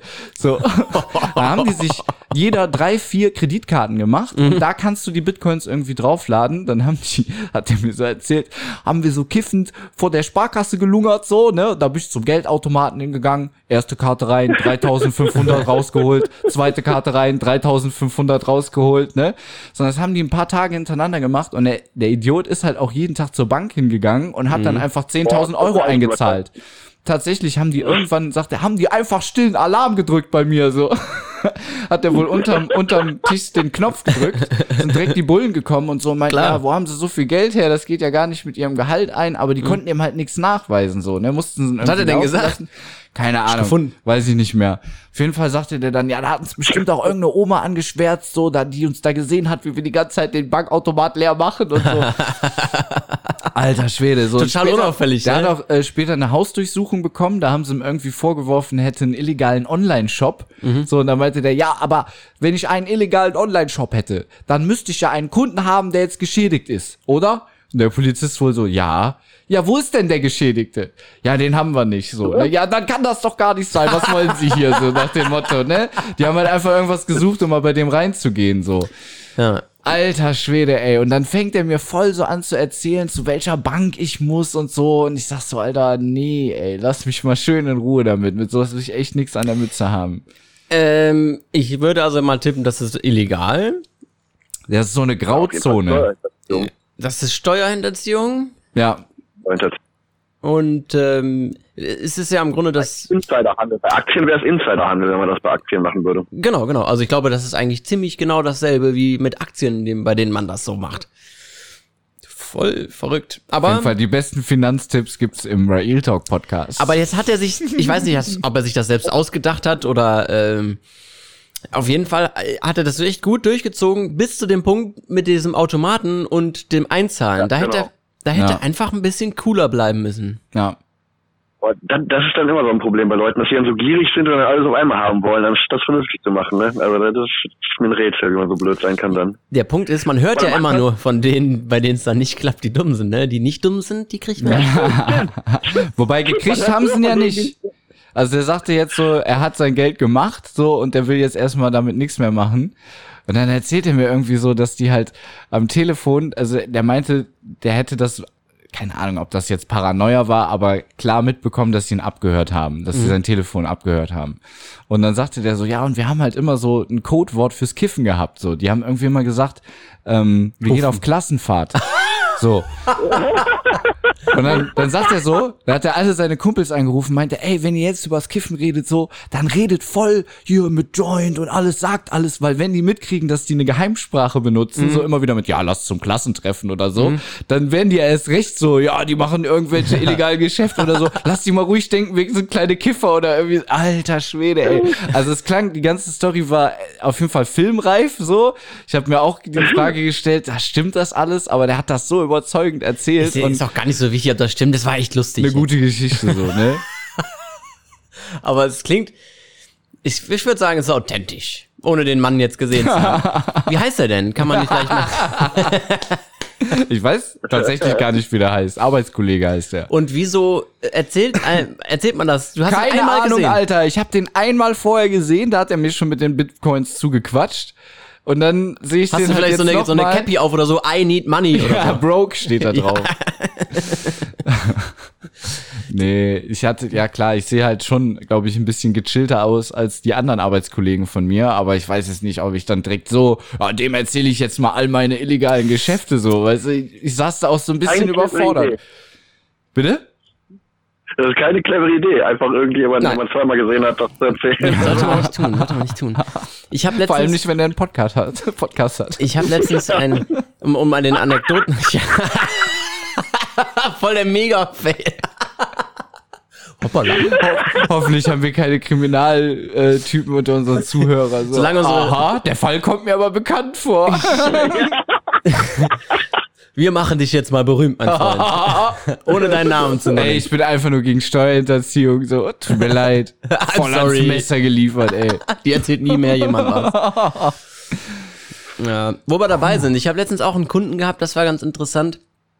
Er kam mir so entgegen und ich sah schon, er hatte noch irgendwie so ein bisschen weißes Pulver an der Nase, Tüte in der Hand. Und was für eine Tüte? Ja, ein Joint, ne? Ah, so eine Tüte. Also, was hätte ja auch eine Tüte mit weißem Pulver sein können. Nein, stimmt, hast recht, aber nein. So auf der Arbeit? Voll am Strahlen, ja, auf meiner Arbeit. Was genau ich mache, habe ich ja noch nicht erzählt. Erzähle ich auch nicht. Ich bin aber mit Leuten in Kontakt, stetig und immer ändernd und jeden Tag auf jeden Fall. Manchmal überraschst du sie auch. Ja, genau, richtig. Den habe ich auch schon mal gesehen. Ja, und er wusste, glaube ich, nicht, dass er Pulver noch an der Nase hat. Weil hat er ja auch gebacken. Hätte ich es nicht an der Nase gesehen, hätte ich es aber auch anders erkannt. Der war super drauf. Und dann sage ich, ja gut, ne, wir sehen uns dann. Ne? Und dann sagt er, jo, alles klar. Geht um die Ecke, setzt sich auf seine Roller. Tüte im Mund, fährt los. Jo, tschüss, bis dann, ey. Alter. Wenn die den anhalten, dann ist dann von dem liest du in der Zeitung. Ohne Scheiß. Ja. Das sind so Leute, auffällig, unauffällig. Hättest du eigentlich melden müssen. Wem soll ich das denn melden? Was der Polizei denn? Oder warum? So. Ja, weiß ich nicht, weil er vielleicht 5 Minuten später ein kleines Kind totfährt oder so. Mit dem Roller, das ist aber... Muss aber schon zielen. Das ist auch nicht so schlimm. Nein, da fühle ich mich jetzt nicht verantwortlich. Ja, ich weiß ja, was du meinst. Ich habe mal, ohne Scheiß, als ich von einer Party besoffen zurückgegangen bin, in einem Unterhemd und kurzer Hose. Also ich sah echt schlimm aus. Du bist denn was? Ja, es war Sommer und es war so eine Sommerparty irgendwie und ich hatte halt echt nur so einen Tanktop an. Ja. Und dann bin ich nach Hause gelatscht, es war voll der weite Weg und dann höre ich auf einmal so nein, lass das! So eine Frauenstimme halt, ne? Fass mich nicht an oder irgendwie sowas. Und da ist direkt der Friedhof, wo ich lang gehe. Ja, so ein alter Friedhof, Friedhof. Wo alte Leute liegen. Also, dann denke ich mir, ich bin ja leicht angetrunken halt, ne? Und ich denke so, boah, ey, ich kann das jetzt nicht zulassen, so. Und fahren wir voll die Filme. Bin aber auch zu feige, da jetzt alleine hinzugehen, weil ich weiß ja nicht, hat der ein Messer oder keine Ahnung. Jetzt stehe ich da so an der Straße, kommt mir eine Frau auf dem Fahrrad entgegen, ne? Und ich stelle mich so auf die Straße, sag so, hallo, Entschuldigung, so mit extra sanfter Stimme, können Sie mal kurz anhalten? Dann sagt die so eiskalt zu mir, ja, nee, ist klar, und tritt so voll in die Pedalen und haut ab, so. Ne? Und ich denk so, boah, fuck, Alter, echt? Ich will da jetzt nicht hin, so, aber ich wollte auch nicht weggehen. Und dann kam irgendwann so ein Typ im Cabrio, habe ich mich wieder so auf die Straße gestellt, so, hat er angehalten, dann mich zu ihm hin, ich so, ey, hab dem das halt so erzählt, und dann, der war so ein älterer Typ, so, der meinte so, ja, was hast du denn jung, ne? Ich war noch ein bisschen jünger. Ich habe mir das so erzählt und dann ist der so auf die Auffahrt vom Friedhof gefahren, so mit den Scheinwerfern auf die. Wir haben gesehen, die sitzen da auf einer Bank. Dann haben halt gerufen, so, ja, ist alles in Ordnung. Dann der Typ so, ja! Und dann wie so, könnten wir das auch nochmal von der Frau hören? Und sie so leicht genervt, so, ja, alles ist okay. Mit dem Messer an der Kehle. Ja, gut, keine Ahnung. Dann, ich habe nichts in der Zeitung gelesen, aber ich habe mir gedacht, okay, ich habe alles getan, was ich konnte. Ich wollte da jetzt auch nicht in so ein Ehestreit oder Beziehungsstreit. Es waren zwei Assis, das hast du halt gehört. So, ja. Ja, sieht schon. Fand ich gut, dass du da dich da eingesetzt hast. Dann habe ich meine Fledermausmaske angezogen, habe mir das nochmal genauer angeguckt. Zu der Radfahrerin. Entschuldigen Sie, können Sie mal anhalten. Was ist jetzt der Fazit hier zu Fazit. Hells Angels? Wir brauchen ja noch einen Abschluss dafür. Ach so, finden wir das jetzt gut? Finden wir das nicht gut? Wie finden wir die Doku? Also ich muss ja sagen, ich habe mir dieser Gedanke, ja, ist schon alles ziemlich fragwürdig, was man da so hört, kam mir ja auch schon, aber ich finde das super, dass da jetzt einer mal das wirklich so behandelt hat und da ein bisschen mal den Spotlight drauf wirft. Also fragwürdig fand ich das gar nicht. Ich fand, die Doku war gut gemacht und auch wenn das jetzt halt, ich sag mal in Anführungszeichen, Verschwörungstheorien sind die ja nicht völlig aus der Luft gegriffen, sondern die Indizien sehen ja schon mal sehr, sehr stark danach aus. Nee, ich meinte nicht, dass ich finde das, was die Rapper machen, fragwürdig, nicht die Doku. Ja, aber du hast auch gefragt, wie wir die Doku finden. Ja. Bitte? Also ich fand die Doku eben sehr gut. Ja. Und was die Rapper da machen, ist keine Ahnung. Also ich finde das, da so moralisch dran zu gehen, finde ich ein bisschen, keine Ahnung, scheinheilig, weil was willst du denn von Leuten erwarten, die ganze Zeit erzählen, dass sie mit Drogen handeln und Nutten flexen und dann einen großen Wert darauf legen, dass sie auch Street Credibility haben? Was will man denn von denen erwarten? Natürlich werden die mit solchen Leuten zusammenarbeiten, wenn sie die Chance dazu haben. Das stimmt. Das ist ja für die, genau, für die ist das eigentlich ein Upgrade. Ja, aber für mich war halt wirklich damals so, Hip-Hop kommt ja aus dem Gedanken irgendwie, wir teilen alles, wir machen aus nichts etwas und so. Also eigentlich ja, positive Grundgedanken. So ein Jizzes, ja? Um jetzt mal einen sympathischen Mann zu nehmen aus der Rap-Szene. So einen richtig netten, lieben Kerl. Ja. Nicht. Wenn der jetzt, ich kann mir nicht vorstellen, dass der irgendwie mit einem Typ im Anzug voll die Geschäfte irgendwie macht und da seriös debattiert. Nee, das macht ja sein Manager für ihn. Ja, aber der Manager, ist das dann ein Typ mit Anzug, irgendwer muss ja mit dem verhandeln, muss ja, ne? Oder sagt also er ständig, mir das so vor, ich will mehr Geld, sonst hau ich dir aufs Maul, so, weißt du? Nee, dass der dann halt irgendwie, also in Amerika würde das jetzt in der Sitcom so klassisch halt bei Method Man und Red Man, die haben dann so einen weißen Manager, der dann reinkommt und sagt, what's up, my brothers? Und dann sagt Method Man, was hab ich dir darüber gesagt, so zu reden? Oder irgendwie sowas halt, weißt du, so eine Schnittstelle sozusagen. Ein weißer Dude, der so gerne irgendwie hip-hoppisch angehaucht wäre. Ich verstehe. So, und ich schätze mal, so einen haben die auch halt, dann gibt's zwei Schnittstellen. So einer bei Universal, der so eine Art Streetworker, der angeblich, dann mit denen reden kann. Angeblich ist ja Bones MC das Hirn von 187 Straßenbande. Das habe ich auch schon oft gehört. So, und er hat ja auch die Zeile, mach mich dümmer als ich bin und fahr damit ganz gut. So, ne? Und das sagt alles. Könnt's ja auf den Punkt bringen, ne? Das stimmt. Es verkauft sich halt einfach. Und da finde ich halt ja, bitte, Entschuldigung. Ja, also solche Leute, die haben ja auch immer eigentlich Anwälte. Also gerade bei den Hells Angels weiß man ja auch, dass die die besten Strafverteidiger von allen haben.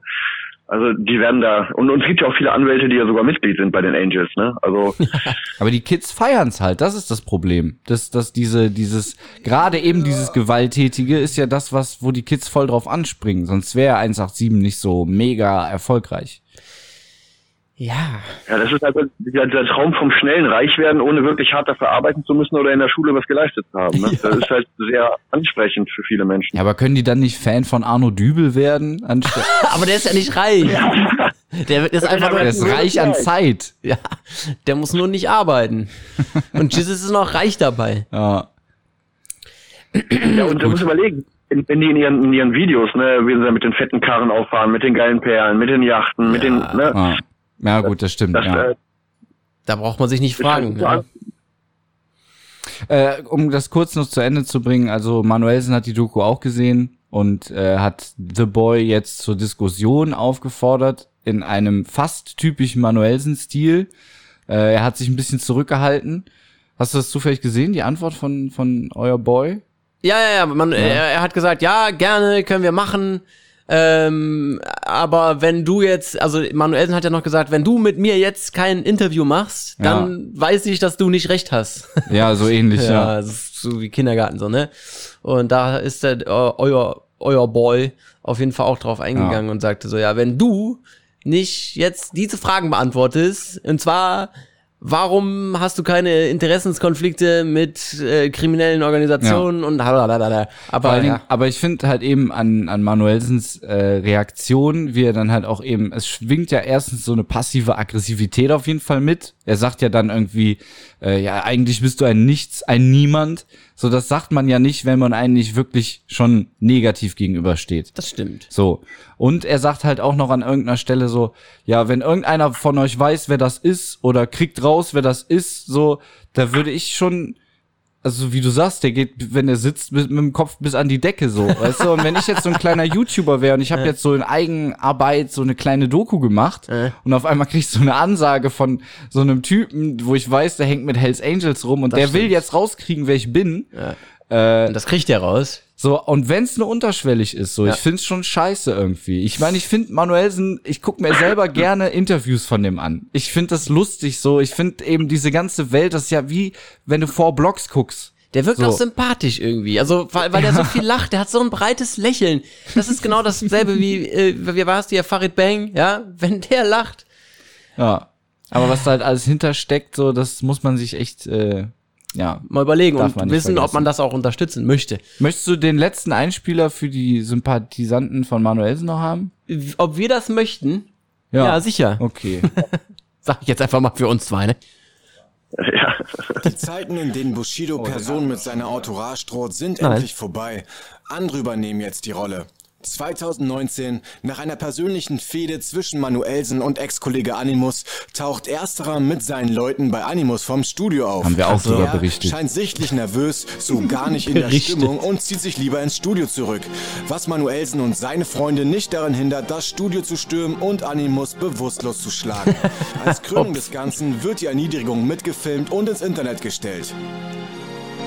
Ja, das macht man doch nicht als Ehrenmann. Komm raus, du. Also er hat wohl da schon irgendwie so ein Emblem hinten auf dem Rücken. Was denn für ein Emblem? Was auch irgendwas sagt, kann ich dir nicht sagen, weiß ich nicht.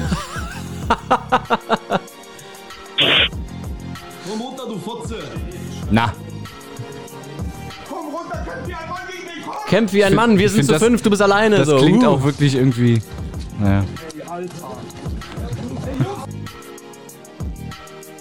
Ja, die... Dokumentation zeigt jetzt, wie die Füße schon stillhalten, jetzt klatschen die den. Und jetzt ist der schon K.O. und er kriegt trotzdem noch ein paar Backpfeifen. Also keine Ehrentat von einem Ehrenmann. Ja, und da sieht es so aus, als wäre es Manuelsen, aber anhand des Emblems auf dem Rücken sieht man halt, dass das eigentlich nicht sein kann, weil Er hat ja kein Emblem auf dem Hoodie. Vielleicht hat er sich umgezogen. Der hat nicht mal was abgegeben. Der kann doch froh sein, dass das so war. Aus unserer Umgebung, ich schwöre dir auf alles, die hätten den abgestochen für sowas. Was hat er denn gemacht? Weiß man das? Das sind die Zeiten nach Bushido Arafat. Doch auch hier könnte man wieder von Ironie des Schicksals sprechen, denn auch Animus besuchte wohl in der Vergangenheit schon einen Rap-Kontrahenten zusammen mit Hells Angels im Gepäck. Ja, also ist er auch gar nicht so unschuldig. Animus hat Witze über Manuelsens Frau gemacht. Das im Internet. Boah, das ist auch assi, sein. Muss ich sagen. Also, ne, aber gut, Gewalt, nee. Das sagt man dann. Ja, gut, aber das ist auch so eine Sache, ne? Wenn man jemanden anpisst, wo man ganz genau weiß, wie der drauf ist, dann... ganz genau. Naja, würde ich da eine gewisse Mitschuld mitsehen, wenn man so blöd ist. So auch geil, ne? Wenn der Richter so sitzt, so, ja, also sie meinen, sie sehen ja Manuelsen. Sie haben jetzt Manuelsen beleidigt, ne? Nicht jetzt hier irgend so ein Hempel. Da müssen sie schon mit rechnen. Ja. Das ist ja tatsächlich damit vor Gericht gegangen, ne? Nein, ist damit das Witz? Ja. Ja, und aber dann, ich glaube, Manuelsen ist freigesprochen worden oder so. Oder hat der hat gesagt, das bekommen oder so. Ich weiß es nicht mehr. Also es ist auf jeden Fall nicht in den Knast gekommen. Aber verhaftet worden. Ja, und es gab eine Anhörung halt. Wo dann auch wieder mit diversen Leuten. Und dann hat er auch Manuelsen gesagt, ich schwöre, der hat nicht mal was abgekriegt. Normalerweise hätte er abgestochen. Ja, aber jetzt mal ganz ohne Witz, ne? So wie der da liegt und wie er da geohrfeigt wird, sieht das aus, als ob das eine Party wäre oder so. Also der hat jetzt nicht ordentlich in die Schnauze bekommen. Also da ist ja ein Schnitt im Video. Ja, der hat auf die Backen gekriegt, also tatsächlich. Ja, also er hat jetzt siehst du, der da liegen und der blutet nicht mal. Und ich habe auch das Gefühl, während der liegt, dass er sich eher tot stellt, als dass er wirklich K.O. ist. Also jetzt so vom Gefühl her. Und vielleicht ist das Ganze auch, also weil man sieht genau nicht die Szenen, wo er wirklich kassiert, sondern du siehst nur die Füße. Und dass da jemand steht und du siehst nicht genau das. Und du siehst ja vor allen Dingen nicht den Moment, wo er stehend in die liegende Position wechselt. Richtig, genau. Also das könnte auch alles ein riesen und was Marketing. Mit dem Blut, also ich weiß nicht, du kannst einem schon eine richtig vor den Kopf geben oder so. Und ja, aber keine offenen Wunden, das ist ja schon was anderes, ob eine Lippe aufplatzt, eine Nase bricht. Ja. Nicht rein, aber eine Prellung oder sowas würdest du doch sehen. Also zumindest ein blaues Auge oder so, weil das fühlt sich ja ziemlich schnell an, wenn du hart getroffen wirst. Also, das stimmt. Der sieht ja aus wie gerade geschminkt und gerade aufgewacht. Der hat jetzt aber auch, für Leute, die ihn nicht kennen, sehr dicke Backen. Ne? Also wenn der da jetzt was drauf kriegt, dann das federt schon und nehme ich an. Außerdem hat der Allah auf seiner Seite. Hat er? Ja, aber Manuelsen auch. Ja. Auch wenn die haben auch beide die Hells Angels auf ihrer Seite anscheinend. Das passt natürlich nicht mit dem Koran überein, ne? Auch noch so eine Sache. Ja, da musst du dann eher zu Arafat gehen, wenn du so koranmäßig unterwegs bist. Aber das ist eben auch das so, aber ja, keine Ahnung. Lass mal zumachen das Thema. An diesem Tisch. Ich küsse dein Auge. Wird nicht mehr über Manuelsen gesprochen. An diesem Tisch. Wir waren eben noch irgendwie so bei Kriminalität und Jizzes und das passt ja alles auch irgendwie so da rein. Da habe ich nämlich irgendwie so eine Zahl aufgeschnappt. Und zwar 2018, aktueller geht's leider nicht, gab es 97.504 Wohnungseinbrüche. Klingt jetzt viel. Deshalb muss man in Relation stellen. Ich weiß ja nicht, wie viel es vorher gab und so. Nee, ja, aber es wie viele? 97.504. Also sagen wir 100.000. Und jetzt ist die Frage an euch zwei. Was glaubt ihr, wie viel Prozent wurden davon aufgeklärt? Also wurden die Täter gefasst? Und also bei Einbrüchen weiß man ja, dass da die Aufklärungsquote sehr niedrig ist. Möchtest du unseren Gast vielleicht erst schätzen lassen oder bist du mutig und nee, ich lasse unseren Gast. 8%. Wie viel? 8%. 8% sagst du? Der hat doch gerade gegoogelt. Ah, stimmt. Hast du gegoogelt? Sei ehrlich. Nee, hab ich nicht. Okay, jetzt du, Biff. Ja, ich hätte so um den Dreh 8%. Dann nehme ich 5. Boah, also das ist... Ich löse das auf. Es sind 18,1%. Ui, okay, doch so viel. Ja, viel. Ah, war ich näher dran.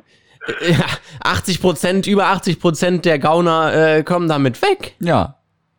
Ja, das ist ist aber besser, als wie ich gedacht habe. Also von daher bin ich positiv überrascht. Ja.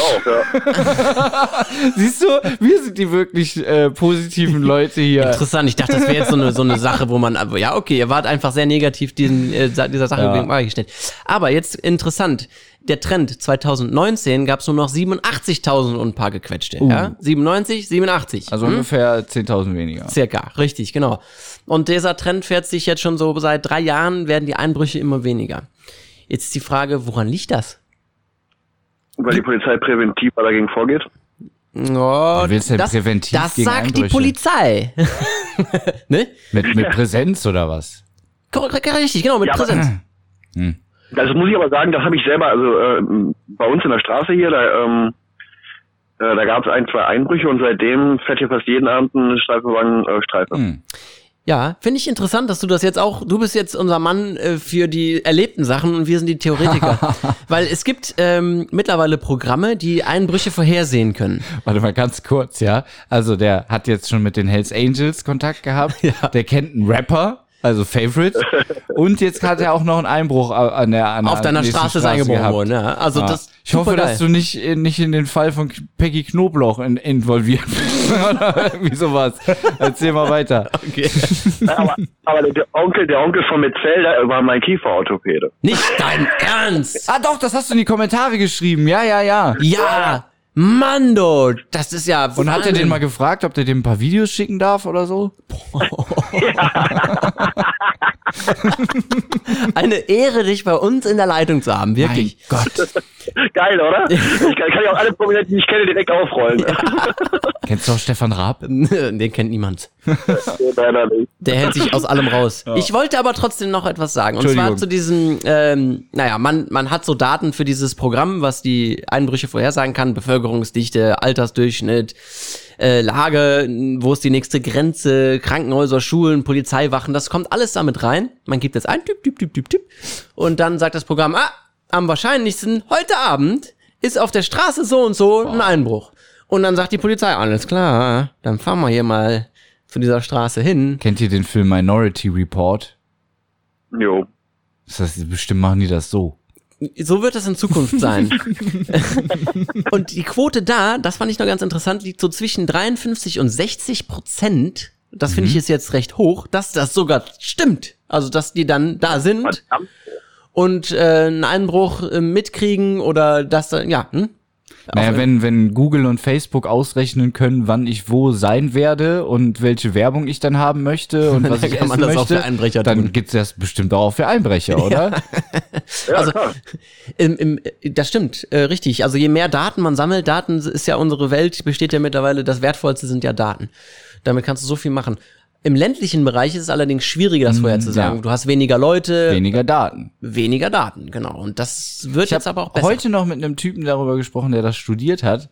Und es ist wohl so, dass wenn du einen ausreichenden Datenpool hast, dass du 3 Fragen reichen, um dass das Internet genau weiß, was du für ein Art von Mensch bist. Meinst du jetzt das Geschlecht oder was? Nee, es sind total banale Fragen irgendwie. Also der fragt dich, welches Hobby hast du, welche Lieblingsfarbe und nenn mir 3 Lieblingsfilme oder so. Und anhand dieser 3 simplen Fragen kann der dich so exakt beschreiben, das ist unfassbar. Du musst halt nur der Datenpool im Hintergrund, wie bei Facebook oder Google, muss groß genug sein, dass er es mit genug anderen Personen abgleichen kann.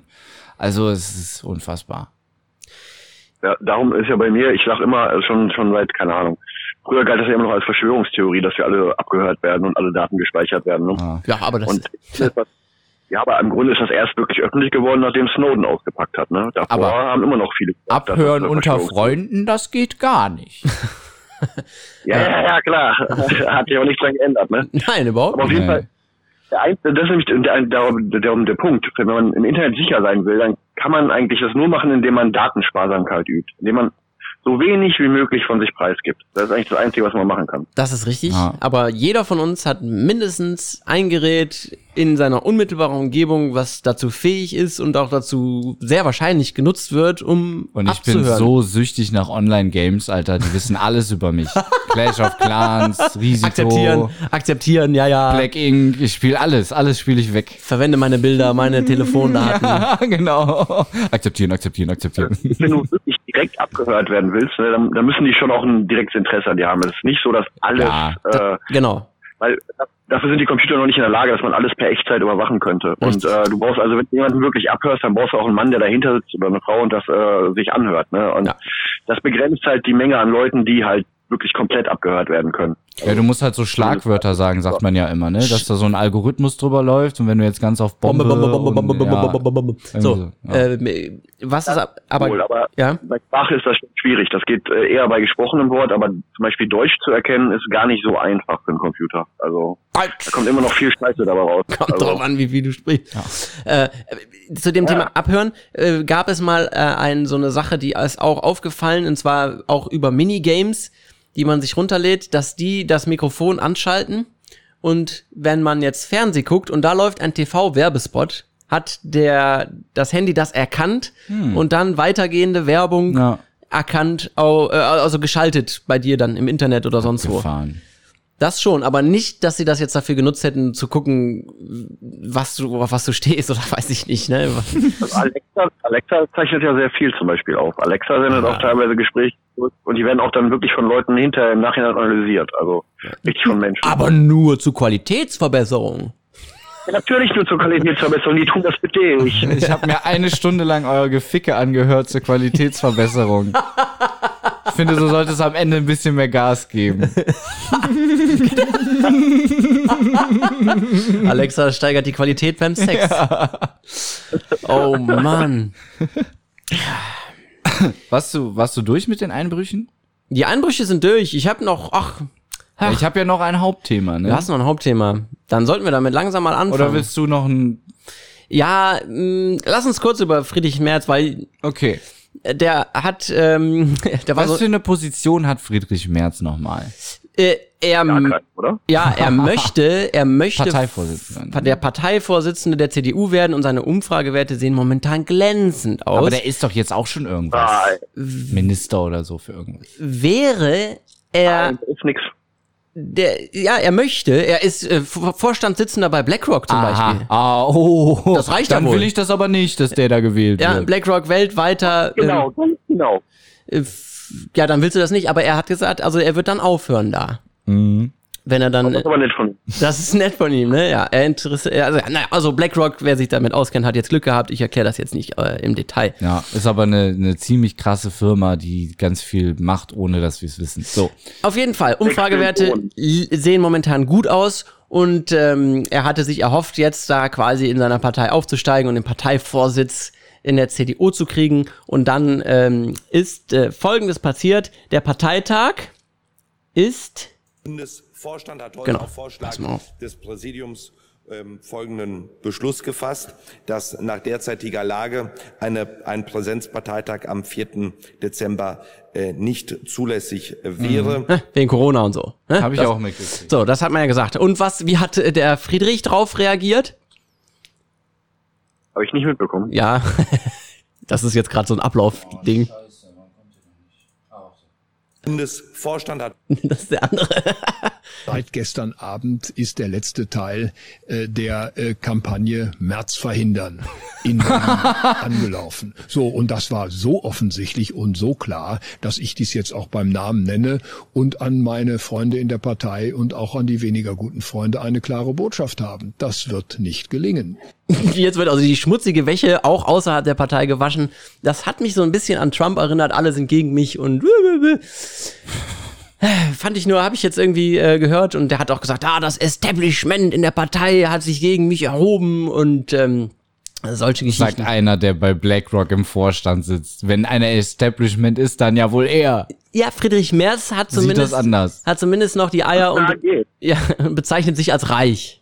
Aber nicht ganz arm, wenn man auch sagen könnte. Ich nage nicht am Hungertuch. Genau, ja. Das war so eine Sache, die ist mir aufgefallen und ich habe direkt die Analogie irgendwie zu Trump gehabt, der auch immer den Reflex hatte und hat, dass ihm irgendwer was Böses will und oft stimmt es ja auch, manchmal aber halt auch nicht so. Google wollte er verklagen, weil wenn man seinen Namen eingibt, kommen zu viele negative Sachen. Dann hat Google gesagt, da haben wir jetzt nicht wirklich was mit zu tun. Naja. Weiß man nicht genau, aber Ich glaube nicht. Der sorgt ja selbst schon. Also du kannst ja alleine, du kannst ja selbst als Firma auch einfach Google dafür bezahlen, dass sie bestimmte Sachen höher setzen als. Das ist vollkommen richtig, genau. Und dass die da selber so gar keinen, das ist alles pures, keine Ahnung, weiß ich nicht, Verschwörungstheorie. Ja, ja, richtig, Verschwörungstheorie. Verschwörungsalarm. Dafür machen wir einen Button. Boah, den mache ich. Nee. Ein Verschwörungsalarm-Button. Beste. Weil jetzt mal ohne Witz, also die Tech-Konzerne aus Silicon Valley, die sind alle ganz klar gegen Trump positioniert. Also das machen die auch gar nicht unter der Hand. Also Twitter zum Beispiel hat ja Tweets von dem gelöscht, hat die gekennzeichnet mit erlaberter Scheiße. Ja. Ja, aber sie machen keinen Faktencheck bei den anderen, ne? Und Facebook genauso. Und da gehe ich auch mal von aus, dass Alphabet und Google da ähnlich drauf sein werden, weil die sind alle aus Silicon Valley gegen den. Aber ist der Mark Zuckerberg nicht cool mit Donald Trump? Also jetzt nicht so wie Arnold Schwarzenegger, aber eher so, weiß ich nicht. Früher waren sie alle cool mit Donald Trump. Der Zuckerberg versucht nur so ein bisschen das Feigenblättchen vor sich zu halten, dass ihm nicht wie den anderen Tech-Konzernen vorgeworfen wird, er wäre anti-Trump, also politisch eingestellt. Ja. Weil Facebook jetzt mal gesagt hat, dass sie keine Politik machen wollen, ne? So, damit man die nicht zerschlägt. Das sehe ich, also ich sehe das auch natürlich, dass die viele Leute, die Macht in den Medien haben oder auch ja, speziell Silicon Valley und die ganzen Firmen, die angesiedelt sind, alle Tendenz gegen Trump sind. Aber warum? Ja, ich denke, ja, in den USA gibt's halt, also, ja, man sagt immer so die Illuminaten, so einen Scheiß, ne? Aber es gibt ja wirklich ganz viele Gruppen, die so untereinander versuchen, mehr Macht zu bekommen, ne? Und ich denke, in den USA ist das gerade ein Kampf des Establishments selber, also innerhalb des Establishments. Mhm. Weil es gibt anscheinend unterschiedliche Auffassungen darüber, wie man weitermachen soll. Mhm. Die Trump-Leute, eher die Konservativen, die sind eher dafür, dass man America First sich zurückzieht und aus der Welt raushält. Und die anderen wollen die Welt überfluten. Und die anderen wollen, das sind halt diese Transhumanisten, die sagen halt, wir brauchen eine Welt 3.0, alles Internet, der Mensch muss komplett digital sein und möglichst halt auch viel in die Welt da reinholen. Also Trump hat ja zum Beispiel auch keine Kriege geführt. Die anderen Leute, die hätten gerne jetzt den Iran als nächstes platt gemacht. Also, ne, und ja, das ist auch so eine Sache, die hört man ja auch sehr wenig, ne? Ja. Wäre ja mal was Positives. Wobei, ja, Rückzug aus irgendwelchen Gebieten, ohne das geordnet zu tun, ist jetzt auch nicht unbedingt förderlich für den Frieden vor Ort, sagen wir mal, ne? Ja, klar. Zumindest also, hat er keine Atombomben gesucht, wo keine sind. Wenn du einmal so eine Scheiße angerichtet hast, dann kommst du da eh nicht mehr sauber raus, ne? Also wenn du ein Land in eine Shithole verwandelt hast, dann gibt's da eigentlich keinen guten Weg mehr darauf zu kommen. Ja, da ist was dran. Dann hast du den ganzen Scheiß-Terrorismus geschaffen. Richtig, genau. Kurzer politischer Exkurs nach Amerika. Nächste Woche sind ja auch Wahlen. Oh ja. Am 3.11. Wir freuen uns alle sehr darauf. Also ich gehe schwer davon aus, dass Trump gewinnt. Ich hoffe es. Du hoffst es sogar? Naja, ich wette es. Also ich wäre jetzt auch nicht mehr für Biden, sagen wir es mal so. Für mich ist das keine Alternative, die besser wäre. Ja, man könnte sagen, es sind beides Arschlöcher. Aber der Trump ist halt das schlauere Arschloch. Weiß so man nicht. Ja, der Biden, der hat seine besten Jahre, glaube ich, echt schon hinter sich. Der ist halt dement, ne? Ja. Aber vielleicht hat er so eine gewisse Art von Altersfrieden jetzt schon so bekommen, weißt du? Dass er sagt, nein, kein Krieg. Mit dem Alter habe ich gelernt, Krieg bringt nur Leid. Also ich glaube, wenn der Biden dran ist, dann wird er überhaupt gar nichts entscheiden, sondern die Leute um ihn herum werden ihm sagen, was er zu sagen hat.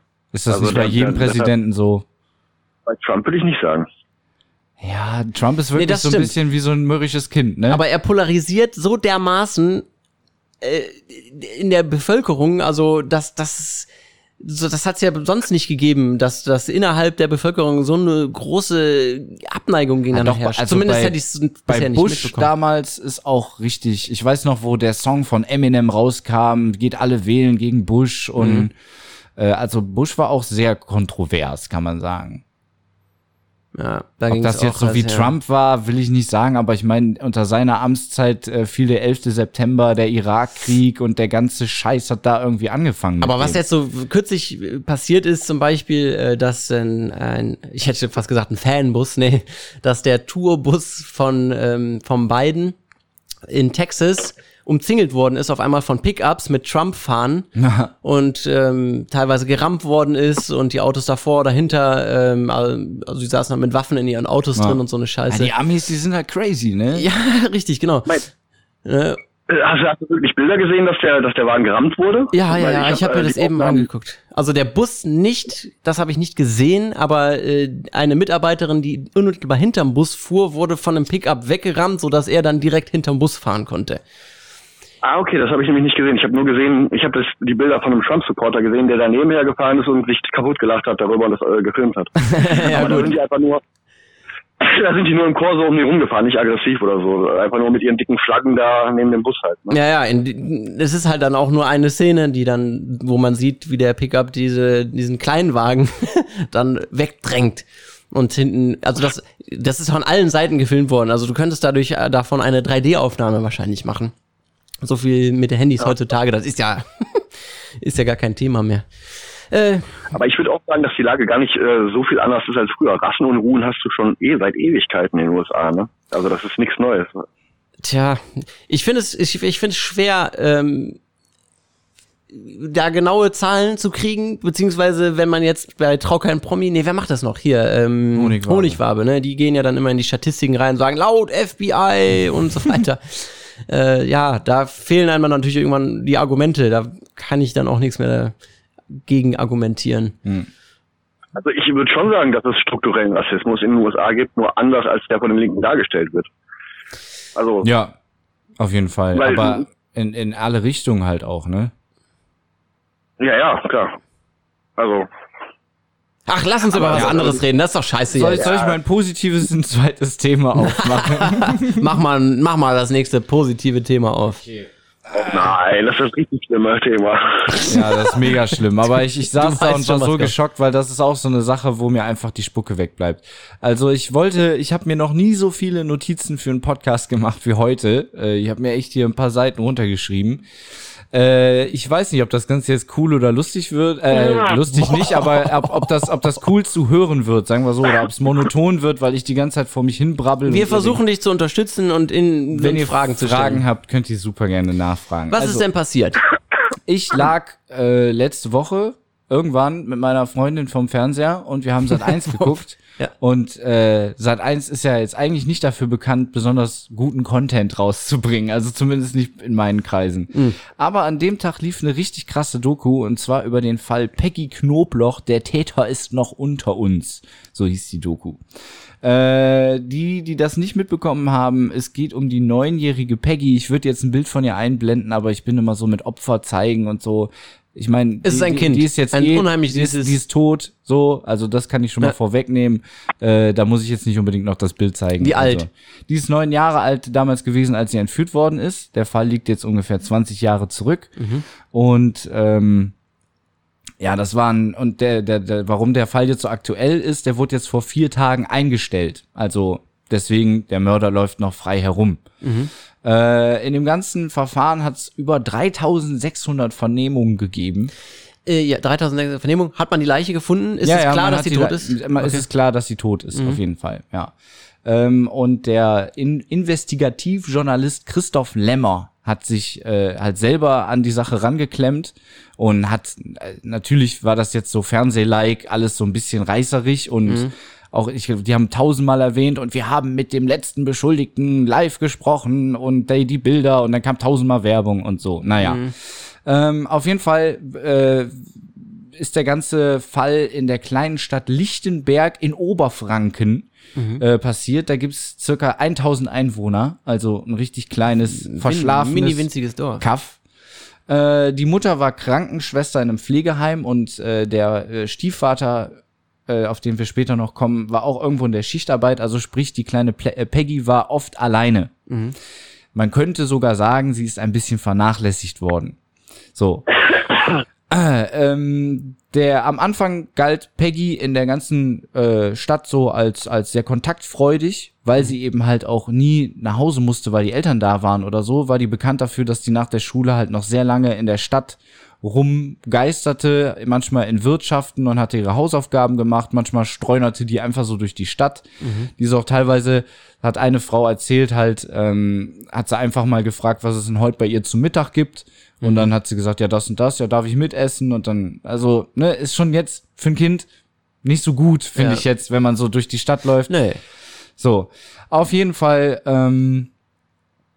im Sommer 2000 bis zum Frühjahr 2001, das waren die letzten 9 Monate, wo Peggy zu Hause war, hat sie sich wohl dann verändert, die Noten sind abgesackt und sie ist ein bisschen in sich gekehrter geworden und war dann am 7. Mai 2001 weg.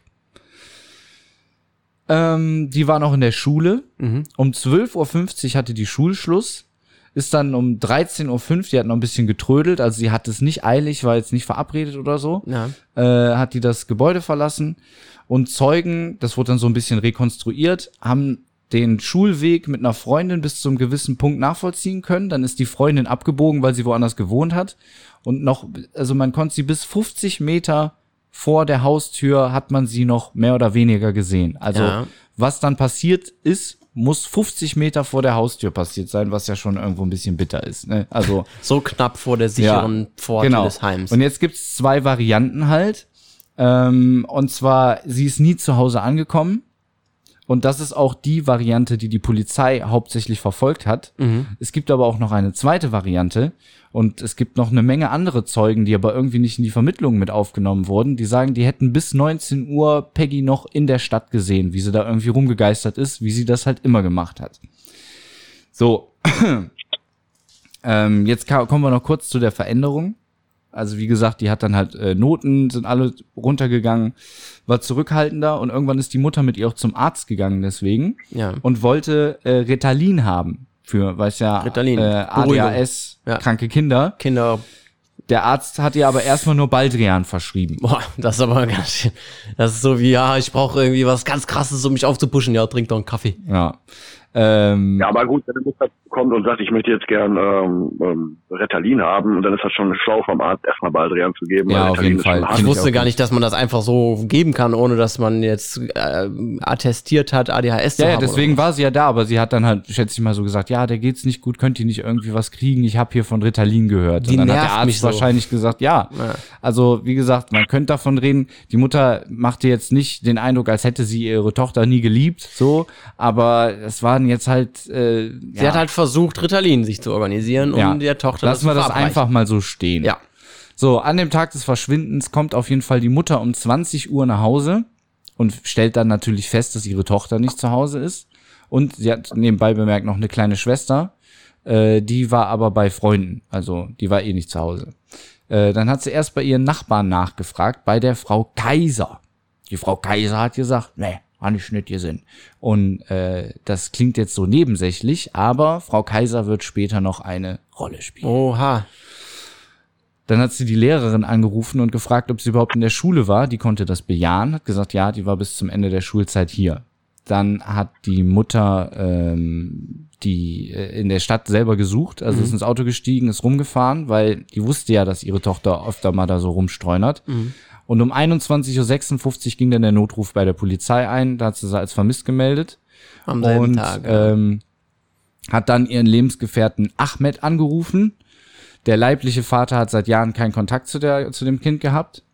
Und das ist dann ja am Montag passiert und am Dienstagvormittag schon sind mehrere Hundertschaften mit Suchhunden, Tauchern, 260 Helfer und sogar die Bundeswehr hat mit Tornados eine Fläche von 80 bis 90 Quadratkilometern abgesucht.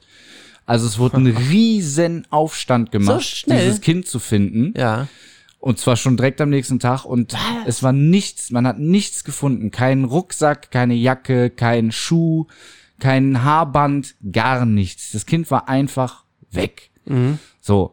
Und im Laufe der Ermittlungen gingen damals 4.000 Hinweise bei der Polizei ein. Boah. Die aber halt alle auch, da waren dann teilweise so esoterische Sachen dabei, wo irgendwer behauptet, ich habe im Jenseits mit Peggy gesprochen und weiß jetzt, wo sie liegt und so. Und naja, also viel auch, was man halt nicht verwerten konnte. Und da dann die Nadel im Heuhaufen zu finden, ist natürlich schwierig. Ja. Dann kommen wir zu Peggys Stiefvater, Ahmed Yilmaz. Man sagt, die hatten kein gutes Verhältnis, Peggy und ihr Stiefvater. Und die haben seit 3 Jahren zusammen gewohnt. Und wenige Tage vor dem Verschwinden, jetzt wird's kurios, hat der Stiefvater einen geheimen Vaterschaftstest bei der Schwester von Peggy gemacht. Und ursprünglich hieß es, das wäre seine Tochter. Und es ist aber rausgekommen. Auch nicht seine Tochter. Es ist nicht seine Tochter. Mhm. So, also ist ja erstmal schon mal ein krasser Zufall, dass 3 Tage bevor das Kind verschwindet, so eine heftige Botschaft ins Haus flattert. Mhm. Ne? Da könnte man ja schon meinen, okay, das muss ja, ist ja schon ein kurioser Zusammenhang. Also Moment mal, die Schwester von Peggy. Die kleine Schwester? Die kleine Schwester ist nicht die Tochter vom Ahmed. Genau. Der aber dachte, er wär's. Richtig. Okay. So. Und daraufhin dachte man halt...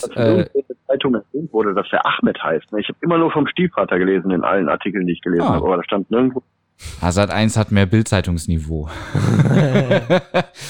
Auf jeden Fall ist dann auch noch eine E-Mail aufgetaucht von der E-Mail-Adresse ichweißbescheid@yahoo.com und in der E-Mail stand, dass Peggy in der Türkei gefangen halten werden würde. Daraufhin war natürlich der Stiefvater hoch verdächtig. Den haben sie befragt, der hat natürlich alles abgestritten, ich habe damit nichts zu tun.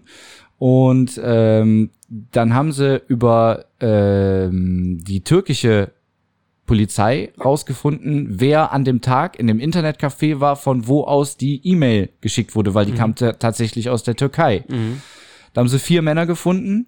Alle 4 Männer haben bestritten, dass sie die E-Mail geschrieben haben, aber einer von den 4 Männern hieß mit Nachnamen Yilmaz, genauso wie der Ahmed. Mhm. Ja so. Gut, aber Yilmaz ist ein sehr weit verbreiteter Name. Ja, aber dadurch dachte man, okay. Und dann wurde eine riesen Aktion da, wo, das habe ich mir hier aufgeschrieben, irgendwie russische und bosnische Geheimagenten, also richtig krass so, da Action gemacht wurde. Und letztendlich wurde nichts gefunden. Also man hat praktisch an der falschen Stelle die ganze Zeit gesucht. Mhm. Und der Journalist sagt dann halt, der Fall Peggy hatte zu der Zeitpunkt total den Fokus verloren. Man war so in der Türkei, dass man gar nicht mehr den Fall verfolgt hat. So, man hat sich so auf Türkei halt festgeschossen, ne? Weil natürlich... Dass sie da sein muss. Genau. So. Dann vergeht ein Jahr. Das Ermittlerteam wird ausgetauscht, weil man sagt, neue Köpfe sollen an den Fall ran. Mhm. Und die versuchen es auch erst nochmal in der Türkei. Finden aber wieder nichts. So. Und jetzt wird's interessant, Freunde. Wenn ihr dachtet, das war vorher schon krass, jetzt wird's richtig krass. Mhm. Dieser Journalist hat eine Spur gefunden, die in den Akten auftaucht, die aber nicht weiter verfolgt wurde. Und von dieser Spur erzähle ich euch jetzt. Und zwar geht es um Thorsten Engelhardt, in Klammern Name geändert. Okay. So, der kannte Peggy und hat zuerst keine Rolle in den Ermittlungen gespielt. Am ersten Tag, als die Peggy verschwunden war, also als die Ermittlungen aufgenommen worden sind, haben die natürlich auch das Kinderzimmer von Peggy durchsucht und haben ein Schulheft gefunden, wo eine Telefonnummer drin war, auf einem Zettel geschrieben. Mhm. Und das war eindeutig nicht Peggys Handschrift. Ja. Dann haben sie rausgefunden, dass diese Telefonnummer eben zum Thorsten Engelhardt gehört, in Sachsen-Anhalt. Ja. So. Ja. Daraufhin sind die Ermittler dahin gefahren, haben rausgefunden, wo die Nummer hingehört und haben sich dann auf einem einsamen, etwas runtergekommenen Gehöft. Jetzt wird schon gruselig. Genau. Da sage ich später noch was zu. Wiedergefunden. Und da wohnten Verwandte von den Nachbarn von Peggy. Frau Kaiser. Richtig. Und zwar die Oma und der Opa und der Enkel. So, und dann macht die Oma die Tür auf und die sagen so und so und so. Aha. Und Manuelsen sagt so und so und so ist nicht. Sorry, den konnte ich mir nicht vergleichen. Aber dann sagt sie, ja, dann wollen sie bestimmt mit meinem Sohn reden, dem Thorsten. Und dann gehen die halt, da sagt die Oma, kommen Sie mit. Mhm. Und die gehen zum Thorsten und Thorsten sitzt wohl gerade am Fernseher und alles am PC und alles ist total unaufgeräumt, es liegen Pizzakartons rum und ne, also so ein bisschen Messi-mäßig. Ja. Und was einem Polizisten wohl im Gedächtnis geblieben ist, dass sehr viele gebrauchte Taschentücher überall lagen und auch ein strenger Geruch im Zimmer herrschte. Ja. So. Gebrauchte Taschentücher. Und als nächstes ist denen aufgefallen, dass der junge Herr eine Halskette um den Hals trägt mit einem Anhänger, wo ein Bild von Peggy drin ist. Nein! So, in dem Moment wäre ich als Ermittler ja schon mal, ne? Was? Ja. So, hat er gesagt, ja, die habe ich jetzt gemacht, seitdem ich weiß, dass die verschwunden ist. So. Aha. Alles klar, dann haben die den verhört. So, finde ich. Ganz Moment, ich muss kurz hier ein bisschen, wo bin ich? Die Taschentücher.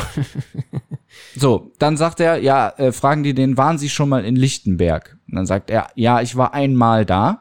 Und das kriegt aber die Oma irgendwie mit, kommt in den Raum rein und er hat vorher gesagt, ja, ich war im Januar 2000 so und so mal da. Und dann kommt die Oma rein und sagt, ja, das war doch Januar 2000 letzten Jahres. So, aha. Also hatte er sich da schon widersprochen. So, finde ich schon mal irgendwie uncool bei der Polizei, wenn man nichts zu verbergen hat.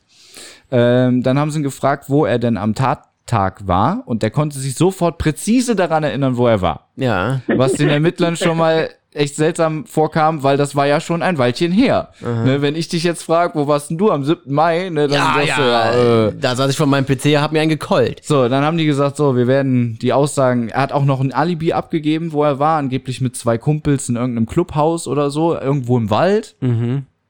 Und dann haben die Ermittler gesagt, okay, wir überprüfen ihre Aussagen. Und beim Rausgehen sieht der Polizist da eine selbstgebrannte CD liegen und sagt, die nehme ich mit. So, und steckt die ein. Darf der nicht. Weiß ich nicht, ob der das darf, aber hat er anscheinend gemacht. So, dann haben die die CD in Polizeirechner reingeworfen und da war dieses Bild, was er von Peggy hatte in der Kette, war als Porträt da draufgeladen und ein paar Kinderpornos. Sowas. Okay. Dann haben die das Alibi überprüft und relativ festgestellt, gelogen. Der hat kein Alibi. Dann haben sie festgestellt, oh, der Thorsten war ja schon mal angeklagt, weil er angeblich seine Nichte missbraucht haben soll. Ja, wird ja immer interessanter. So, und dann haben sie gesagt, den verhören wir mal. Dann haben die den verhört und das Resultat der Verhörung war, damit hat er nichts zu tun. Der ist unschuldig, der Mann. Ja, und zwar weil der hat gar keinen Führerschein. Ja, wie soll er denn da hingekommen sein? Das heißt, der kann gar nicht. Der hatte keinen Zugang zu einem Auto, was wohl nicht stimmte, laut diesem Journalisten. Der hatte wohl sehr wohl Zugang zu einem Auto. Und ja, deswegen gäbe es keinen Tathergang, keine Tatmöglichkeit und kein Motiv, wo ich mich frage, also wenn ich keinen Führerschein habe, kann ich kein perverser Pädophiler sein oder so? Nö, also das verstehe ich nicht. So, also Hammer, ne? Ja. Stattdessen wurde, und den Namen habt ihr vielleicht schon mal gehört, Ulfi Kulatsch. Ulfi, sagt dir das was? Uns? Nein. Nee. Dir? Ja, das ist der Behinderte, den sie da... Genau. Also ein Behinderter wurde dann ins Visier genommen, der im Dorf bekannt war. Der hatte sich schon mal vor kleinen Jungs irgendwie entblößt. So. Und das war aber so, der wurde so beschrieben als der nette Dorftrottel. Der war eigentlich normal geboren, hatte aber ein eine Hirnhautentzündung im Alter von 10 und war deswegen halt im Alter von 10 stehen geblieben und war jetzt halt so, hallo, ne? Eigentlich ein sympathischer Kerl, aber gut, ne? Hodor, ne? Wie Hodor, ja, von Game of Thrones. Da kann ich nicht mitreden. Nee, reicht auch, wir kennen das. Auf jeden Fall war Ulfi zu dem Zeitpunkt in der Psychiatrie, weil er halt eben so Sachen gemacht hat, wie sich zu entblößen. Und in der Psychiatrie sollte der lernen, mit seiner Sexualität umzugehen. In der gleichen Psychiatrie war ein V-Mann, ein alter V-Mann namens Peter Hoffmann. Ich weiß nicht, ob der Name geändert wurde, haben sie auch jedenfalls nicht gesagt. Ja. Und der war jetzt nicht freiwillig da, so, ne? Der V-Mann. Genau. Der war ehemaliger V-Mann. Ah. So. Und der hat dann halt neben Ulfi gesessen und hat gesagt, so, hör mal, erzähl doch mal, du hast da doch mit zu tun und so. Und Ulfi hat halt gesagt, nein, hab ich nicht. Und dann hat der Peter aber trotzdem dann bei der Polizei angerufen und hat gesagt, ich habe Informationen, ich will einen Deal. Ich will hier früher raus. Ah. Und dafür erzähle ich euch, wer Peggy umgebracht hat. Oh, der kleine Behinderte war es, ich will hier raus. Genau, so. Dann haben sie gesagt, so, dann sagte der Journalist, jetzt muss man sich vorstellen, dass die Polizei und zu dem Zeitpunkt tierisch unter Druck stand, den Fall zu lösen. Da hätte ich jetzt gesagt, warum haben die den anderen Typen dann nicht verknackt? Mit den Kinderpornos. Ja, ja, klar, ne? Sicher. Naja. So, Ulfi bestreitet alles und mit Anwalt, wird dann später nochmal verhört, auch wieder mit Anwalt. Dann wird gesagt, das Verhör ist zu Ende und der Anwalt fährt Und plötzlich will Ulfi doch reden und ein Geständnis ablegen. So, blöderweise gibt's da keinen Wortmitschnitt von, weil da ist das Mikrofon kaputt gegangen. Blöd. Beziehungsweise später wurde gesagt, es gäbe doch eine Aufnahme, aber die ist verschollen. So. Naja, aber es ist ja die Polizei, die wird es ja schon. Naja. Auf jeden Fall, da gesteht Ulfi anscheinend alles. Und man hört es nicht, man sieht es nicht, man schmeckt es nicht. Aber er hat gestanden. Jetzt ist natürlich blöd, wenn du sagst, du hast einen Mord begangen an einem Kind, dann wird dich ja jeder fragen, wo hast du denn vergraben, ne? Und wenn es nicht wirklich war's, ist blöd. Mhm. Dann haben die mit dem eine Nachstellung gemacht, da sollte der genau den Tathergang rekonstruieren und die haben dem anscheinend eine Geschichte in den Mund gelegt. Also der Journalist meinte, wenn man mit Ulfi redet, dann merkt man, das, was der sagt, das ist jetzt nicht wirklich, man kann da nicht viel erfahren, außer über Ulfi selbst. Mhm. Und zwar, wenn man irgendwas sagt, plappert der einem das nach. Also der ist unheimlich leicht zu manipulieren. Ja, hab ich gemacht. So, und dann hatten die sich eine Story ausgedacht, dass er sich da irgendwie noch eine Zigarette, also er hatte sie missbraucht, wollte sich entschuldigen, davon wollte Peggy aber nichts wissen und daraufhin ist er ausgerastet, hat sie gewürgt und plötzlich war sie tot. Mhm. So, und dann wäre ein Freund aufgetaucht mit einer Freundin im Auto, da haben sie dann Peggy in den Kofferraum getan und irgendwo im Wald verscharrt. Das ist ein Zufall. So, jetzt läuft er mit den ganzen Journalisten und Polizisten durch den Wald und irgendwann fragt halt der Oberkommissar, ja, wo ist denn jetzt die Leiche? Und dann sagt Ulfi, ja, hier so. Und dann suchen die und finden halt nichts. Und dann suchen die weiter und dann finden die immer noch nichts. Und dann irgendwann brechen die dann alles ab. Mhm. So, und dann ist die Gerichtsverhandlung von Ulfi. Und Ulfi wird verknackt auf lebenslänglich. Was? Einen Moment. Das ist aber bitter. Wird lebenslänglich, genau, ohne Leiche, ohne Beweise, ohne Zeugen, nur aufgrund eines Geständnisses, was ohne Wortprotokoll aufgenommen wurde, lebenslang oder? In den Knast gesteckt. Den Anwalt, den der hatte, möchte ich nicht haben. Ja. So. Ist das nicht widerrufen worden, das Geständnis? Das Urteil ist. Ja, genau, das Geständnis auch. Also, jetzt haben die Lichtenberger aber gesagt, beim besten Willen, so sehr wir Peggy auch vermissen, aber der Ulfi ward nicht. So, und dann hat sich irgendeine Frau, die halt eine behinderte Tochter hatte und deswegen wusste, dass man so Leute halt sehr leicht manipulieren kann, voll in den Fall reingeklemmt. Mhm. Und das ist ja auch alles sehr skandalös und hat einen Anwalt sich besorgt, der eben auf Wiedereröffnungs... Wie nennt man das, wenn du Fälle wieder aufmachst? Das Prozess, so. Den Prozess. Genau, ja, genau. Und der sagte halt auch so, ja, ich habe am Anfang, als sie mir das erzählt hat, gedacht, das kann doch gar nicht sein, was die Frau mir hier erzählt. Aber die hatte ja die Akten, weil die ist zwischenzeitlich Vormund von Ulfi geworden und hatte deswegen Akteneinsicht. Mhm. So, und dann nach jahrelangem Prozess haben sie tatsächlich den rausbekommen, unter anderem, weil Thorsten Hoffmann, der V-Mann, wir erinnern uns zurück, mittlerweile raus aus der Psychiatrie, gestanden hat, kurz vor seinem Tod, dass das ein falsches, falsche Insider-Story war und er nochmal rein. Er sagte, zu dem Zeitpunkt hätte er sein eigenes Todesurteil unterschrieben, um da rauszukommen. So, also er wollte einfach nur da raus. Er hat einfach nur, das war seine, so. Ach so, selbst das hätte er gemacht. Genau. So, war das gemeint. Okay, ja, also er hat ja alles erzählt. Ja. Ja. Jetzt, viel weiter bin ich nicht gekommen. Manuel Schmidt ist noch so ein Name, der dann da reinspielt. Das war dann ein Verdächtiger, der weil Ulfi gesagt hat, der fing dann irgendwann in den Verhören an, irgendwelche Namen zu nennen. Ja, das war der Tom und der Peter und der hat mir geholfen und hat etliche Leute einfach beschuldigt, dem beim Mord geholfen zu haben. Und auf einen, diesen Manuel Schmidt, haben sich die Behörden dann wieder eingeschossen und haben gesagt, den ficken wir jetzt irgendwie, keine Ahnung. Man merkt, meine Notizen hören jetzt auf, jetzt wird's ein bisschen vulgärer. Und der ist es letztendlich auch nicht geworden. Und jetzt als die Doku ausgestrahlt wurde, sagten die vor 4 Tagen, also jetzt ungefähr vor einer Woche, ist der Fall halt endgültig zu den Akten gekommen. Es wird nie aufgeklärt werden. Man hat die Leiche irgendwann gefunden. Ein Pilzesammler hat die zufällig im Wald gefunden und aufgrund von Gebiss vom Zahnarzt so verglichen, konnte man feststellen, okay, es ist Peggy und die war auch schon lange tot. Und ja, der Fall ist jetzt einfach irgendwer. Aber so, was ihr wirklich widerfahren ist, weiß man immer noch nicht.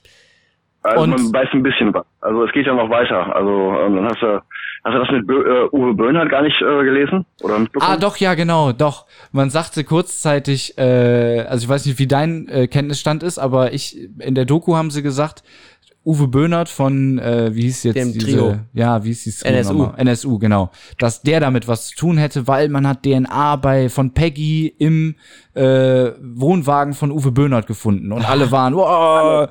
So. Nein. Nein? So war das nicht. Die haben ja nur das Skelett gefunden von ihr, ne?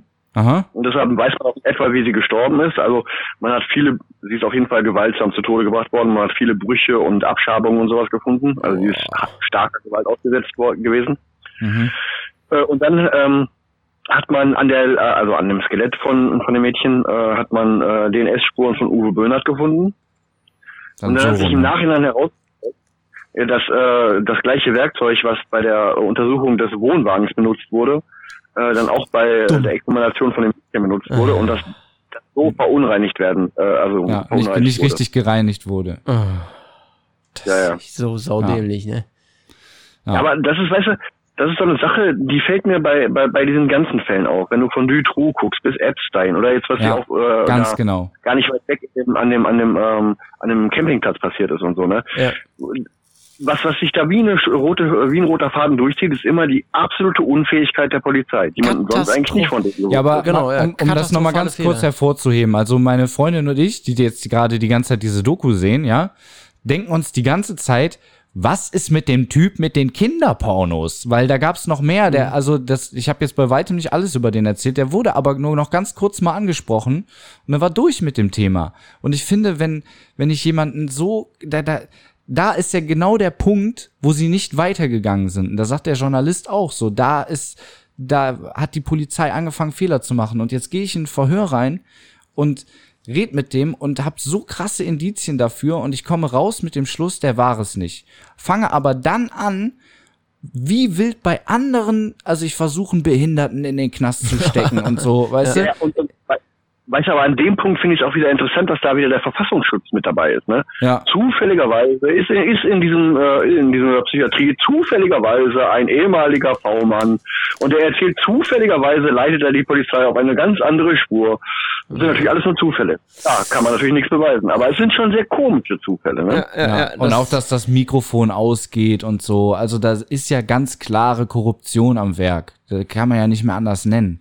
Ja, Korruption. Ja, die Frage ist halt, ob es Erfolgdruck ist, dass die unbedingt jemand haben wollen, ja, oder ob da jemand vom Staatsschutz wegen gesagt hat, hier, ermittle mal in die Richtung. Aber warum haben die dann, wenn die so einen Erfolgsdruck hatten, warum haben die dann nicht bei dem Typen mit den Kinderpornos, der mit Peggy Kontakt hatte, der ein falsches Alibi angegeben hat, der ohne Ende gelogen hat, nicht der die Taschentücher bei sich rumliegen hatte? So. Ich spiele Advocatus Diaboli. Ich bin auch der Meinung, dass der Verfassungsschutz da seine Finger mit im Spiel hatte und dass da, also wie gesagt, ich finde ja von Epstein bis Dutroux, also zum Beispiel jetzt mal dazu der Fall Dutroux. Wisst ihr eigentlich, was der Dutroux eigentlich gemacht hat?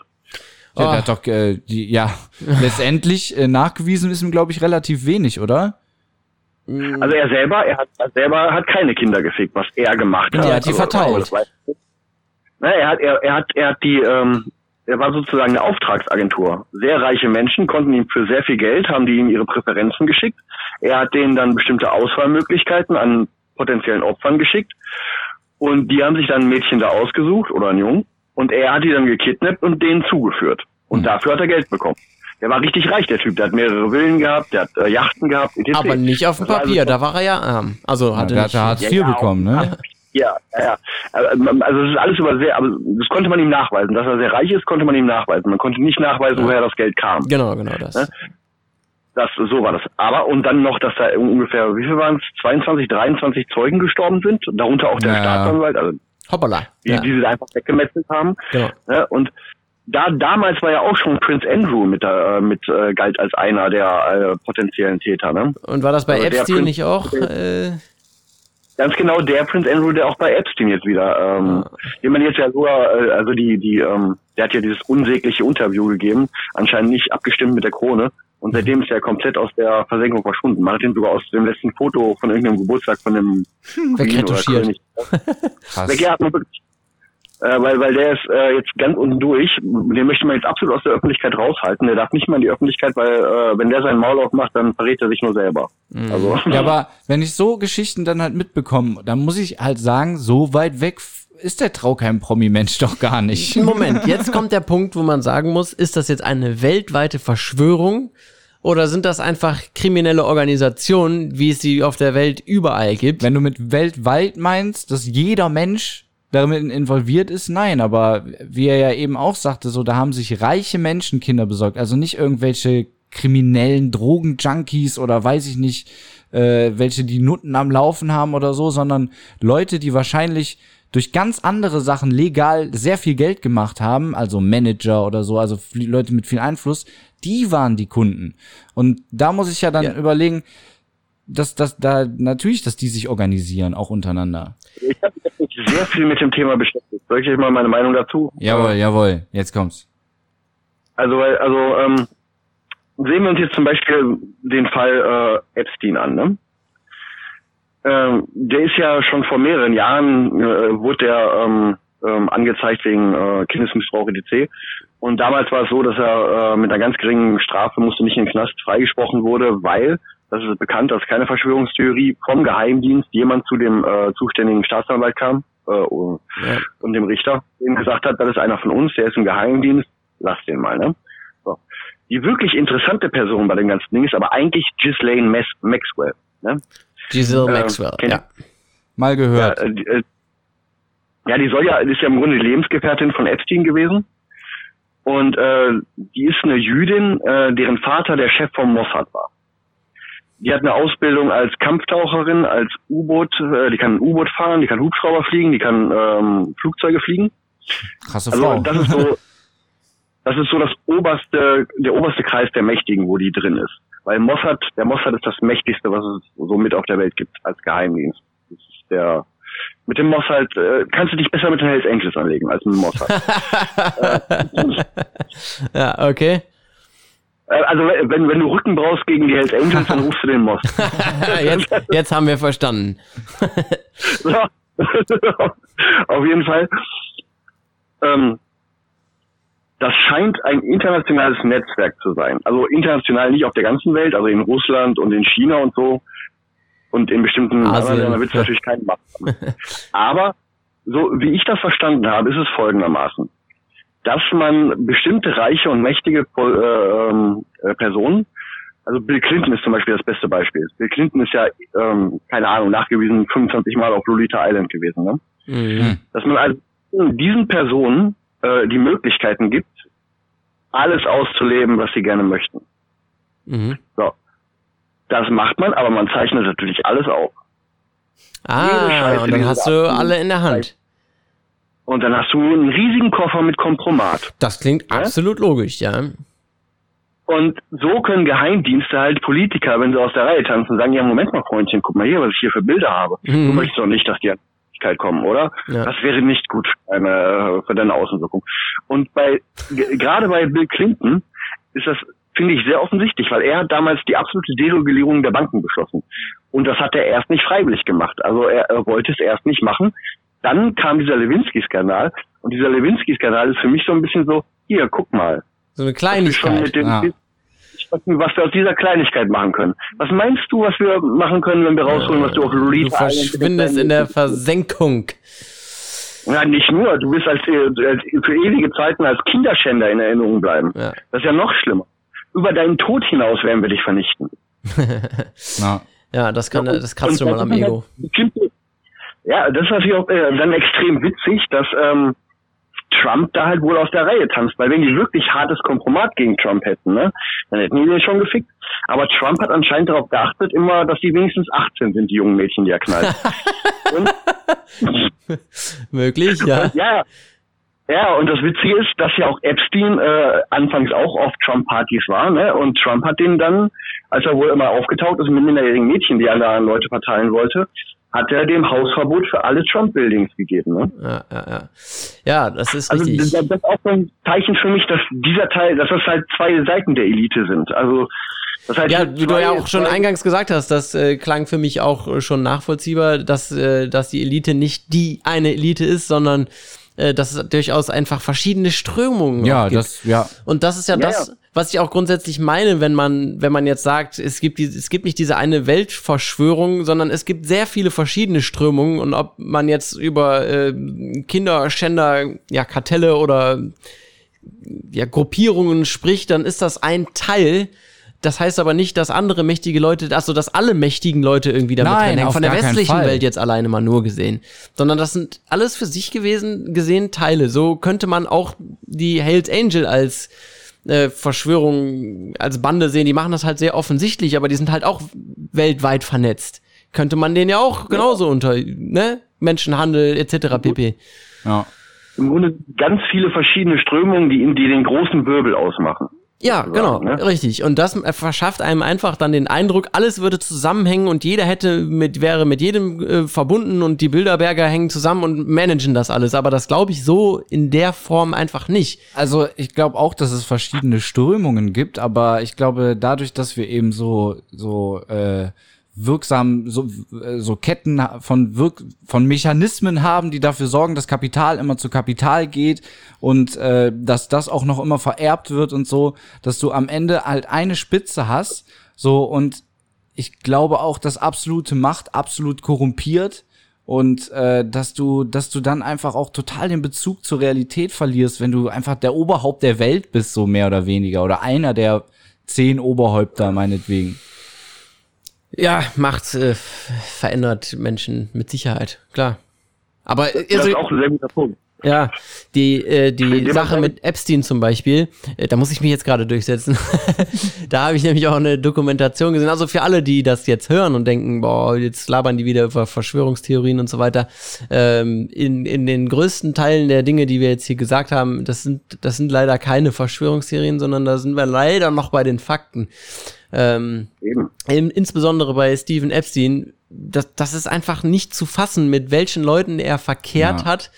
Jetzt abgesehen von den jungen Mädels, da hat das wirklich auf die Spitze getrieben, und wie lange, also auch, dass die Polizei selbst, die ermittelt haben, da irgendwo auf Grenzen gestoßen sind, die sie sich erstmal selbst nicht erklären konnten, dass da andere Leute mit drin hängen und so weiter und so fort, bis zum Schluss, zum Höhepunkt, dass er im Knast ums Leben kam, irgendwie sich selbst umgebracht, komisch, ne?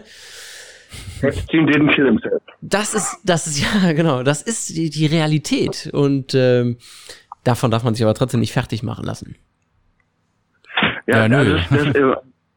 Ich habe ja bei euch diese Höllenleben-Doku gesehen, ne? Ja.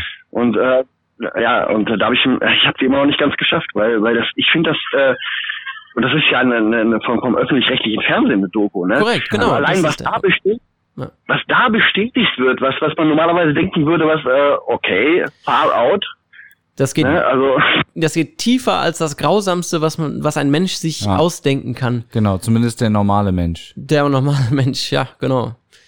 Jetzt sind wir aber wirklich an der Essenz, am Boden der Grausamkeit. Aber war mir klar, dass wenn ich das Thema reinbringe, dass wir da landen. Deswegen können wir das jetzt auch gerne erstmal wieder zumachen. Das hast du billigend in Kauf genommen. Wir werden bestimmt nochmal Gelegenheit haben, um über solche Themen zu reden. Nächste Folge wieder. Ich versuche jetzt mal gerade so einen ganz harten Haken zu schlagen. Ich habe eben gedacht, komm, guck dir mal die YouTube-Trends an. Ne? Mhm. So, wir orientieren uns ja auch stetig an erfolgreicheren Leuten als wir selbst. Aber ich muss sagen, dann bin ich auf einen Kanal gestoßen, Marina und die Ponys, ja. Das ist ein kleines Mädchen, die hat irgendwann mal angefangen, sich selbst zu filmen, während sie reitet, und erzählt dann auch irgendwie sowas, recht sympathisch vielleicht, mag ja sein, aber weit weg von irgendwelchen professionellen Dingen oder irgendwas Recherchiertem, sondern man erzählt einfach mal so, und so man schneidet so ein bisschen Videos zusammen. Ja, ich möchte meinen fast noch weniger, aber dieser Kanal hat über 120.000 Follower, man sagt ja Abonnenten bei YouTube. Follower weiß ich gar nicht, die hat auch Instagram und so weiter. Fand ich faszinierend. Ich habe mir da mal so ein Video angeguckt. Das könnte ich auch. Ein Pony mit einer Möhre füttern. Aber du bist keine 8-Jährige. Nee, die ist auch mittlerweile älter. Aber läuft bei ihr. Müssen wir uns mal dran orientieren. Ein bisschen mehr Pony. Weniger, ja. Ihr müsst halt das Clickbait ein bisschen optimieren. Also ihr könntet viel mehr in die Videobeschreibung steigen. Das ist das Erste. Ja. So, ich würde mir zum Beispiel so eine Rubrik aussuchen, Promi-News des Tages. Guck vorher in die YouTube-Trends, welcher Promi gerade ganz oben ist, knall den rein, mach ein kleines Stück darüber und dann kommst du schon in im Algorithmus weiter nach oben, ne? Das bumst dann schon ein bisschen höher dann. Ja, das ist dieses Aber wer guckt denn auf YouTube-Beschreibungen? Nee, das hat doch mit dem... Nein, der Algorithmus. Der Algorithmus schlägt dir das vor, wenn du das in der Beschreibung hast. Muss ich da dann einen Hashtag vorsetzen? Weil ich habe bei YouTube gesehen, man kann da auch hashtaggen. Kann man auch. Was das wiederum bringt? Ja, keine Ahnung. Ich schreibe dir nachher noch mal bei Twitter ein paar Tipps, wie ihr das viel besser machen könntet mit dem Algorithmus. Sehr geil. Viel besser? Jetzt hören wir mal auf. Wir sind, glaube ich, also alles, was wir anders machen, ist erstmal schon mal besser. Nein, so schlimm ist auch nicht. Aber ja doch, gerne. Wann bist eure erfolgreichsten beiden Videos sind die, wo Sido und Imp drin vorkommen. Ja, das stimmt, ja. Das stimmt, ja. Ja. Und Manuelsen ist auch nicht schlecht. Das steht nämlich auch in der Videobeschreibung. Da steht der Name Imp und Sido steht jeweils auch in der Videobeschreibung. Und darum bist du im Algorithmus von Leuten vorgeschlagen, die nach Sido oder Imp suchen. Also bei Imp war es aber auf jeden Fall auch, weil er uns am Ende seines Podcasts oder am Anfang seines Podcasts erwähnt hat und ne, das hat Sido nicht gemacht. Eine der Sternstunden unseres Podcasts. Ich wollte kurz fragen, wann bist du denn eigentlich eingestiegen? Weißt du das noch? Durch Imp. Durch Imp. Ah, okay. Gut zu wissen. Also du kennst noch so das alte Design und so, ne? Mhm. Wie findest du jetzt? Ich war nicht ganz bis von Anfang an dabei, aber als Imp euch erwähnt hat, da bin ich auf euren Podcast gekommen und ich finde es halt super chillig, euch zuzuhören. So, es ist wirklich halt wie so ein Kneipengespräch zwischen Freunden und ihr ergänzt euch wirklich gut. Also das ist echt nice. Ah, super. Das wollte ich hören. Nee, aber ich meinte eigentlich das Visuelle bei YouTube, also dieser kleine Bildschirm und so. Ja, vorher war das ja gar nichts. Nur Bilder. Genau. Vorher waren nur so Bilderbildschirme. Ja. Mit Logo vielleicht noch. Ja. Ja. Jetzt ist ja der Fernseher, ne? Ja. Ja. Da krieg ich keinen Lob aus dem raus. Nein, das wird nicht klappen. Achso, wolltest du Lob haben, oder was? Ich glaube, das war so Fishing for Compliment. Ja, genau. Was sagst du denn? Haben wir uns da nicht irgendwie verbessert? Eigentlich kannst du das als Beispiel bei Wikipedia für Fishing for Compliments machen. Aber misslungen auf jeden Fall. Ja, auf jeden Fall. Was hältst du davon? So, ja. Ja, hab ich gesehen. Hab ich wahrgenommen. Ich bin da nicht so gut, da können noch viele meiner Perlen ein Lied von singen. Ja, eine von den vielen. Ja. Wo wir gerade über Fehler sprechen, um weiterhin noch ein bisschen was Lustiges zu erzählen, Fehler machen und so weiter. Ihr habt gehört, dass der Flughafen in Berlin, BER-Flughafen, geöffnet hat jetzt. 9 Jahre zu spät. Und wie viel so teuer? Das richtig. Na, siehst du, was ich jetzt hier sehe? Pass mal auf. 4 Milliarden mehr als ursprünglich beraumt. Es sind nämlich im Endeffekt 6 Milliarden geworden. Und das ist doch mal so eine kleine, ein klein bisschen verschätzt. Und jetzt, wo er offen ist, also man muss sich das überlegen, wie viel Zeit er hatte zu öffnen. Und jetzt öffnet er in der größten Krise der Fluggesellschaften weltweit, macht dieser Flughafen auf. Das ist so viel Pech. Läuft. Das Mega. Ist aber auch nicht nur Pech, das ist auch viel Unkönnen. Ja, es war viel Fehlplanung und so weiter. Man ändert jetzt auch mittlerweile das Ausschreibungsverfahren und sagt, man plant vorher und baut nicht erst. Also meine Familie ist, wir bauen Immobilien und haben Immobilien. Ja. Und wenn wir ein Haus planen würden, was hinterher das Dreifache kostet, ja, ne? Dann wirst du deinen Job los, dann wird dich keiner mehr nehmen. Und wir haben auch große Fabrikhallen und sowas gebaut, ne? Also es ist nicht so, ne? Also wenn du kannst hier nicht hinterher kommen mit ja, war immer so teuer und hat nur 8 Jahre länger gedauert. Schade. Ach so, ja, und das ganze Brandschutzkonzept, das muss auch nochmal überarbeitet werden. Ja. Ey, da würdest du mit Vertragsstrafen überzogen werden, bis du pleite bist, wenn du das in der Privatwirtschaft machst. Also, das ist einfach unfassbar. Das ist mir eben auch noch über den Weg gelaufen. Es sind so viele Zahlen. Es ist einfach alles schiefgelaufen. Komplett von vorne bis hinten. Aber wenn du dir Stuttgart 21 anguckst, ist ja exakt dasselbe. Ja, nicht ganz so schlimm, aber auch sehr schlimm, ja. Ja, ist noch schlimmer, finde ich sogar. Ja, aber... Weil du musst überlegen, die Planung war schon scheiße. Die Planung ist so... Weil der Bahnhof ist jetzt so, dass er weniger Kapazität hat als vorher. Ja, das stimmt. Und noch dazu kommt, dass der wahrscheinlich immer wenn es stark regnet, unter Wasser steht. Hast du das Ding von Extra 3 gesehen? Ist ja unter der Erde, ist ja klar. Oh, Scheiße. Ja, bestimmt. Ich habe das von der S21, von der Gegenbewegung. Ich habe die damals die Demos verfolgt. Ah, es gibt so einen super Beitrag. Ich weiß nicht, ob es die Anstalt war oder irgendwie so ein anderes Format, aber da bröckeln die das auch so, dass der irgendwie geflutet wird und der ist ja auch schräg, das heißt, wenn da irgendwie... Ja, genau, das auch noch. Ja. Und dann haben sie irgendwie gezeigt, dass in Bahnhöfen, die schräg sind, weil sie irgendwie 1900 schieß mich tot gebaut wurden, die Unfallquoten um 80% höher sind, aber egal, wir bauen noch einen schrägen. Oh Mann, oh, ist schon vorbei. Ich glaube, langsam ist vorbei. Oh. Ach, es war aber schön. Wir müssen ins Bett. So schnell gehen 2 Stunden und 8 Minuten rum. Ja. Ich fand es sehr schön hier heute zu dritt. Mega schön. Wir haben ja wirklich einiges besprochen. Heikle Themen, lustige Themen. Und jetzt sagen wir einfach mal Tschüss. Tschüss. Bis dann.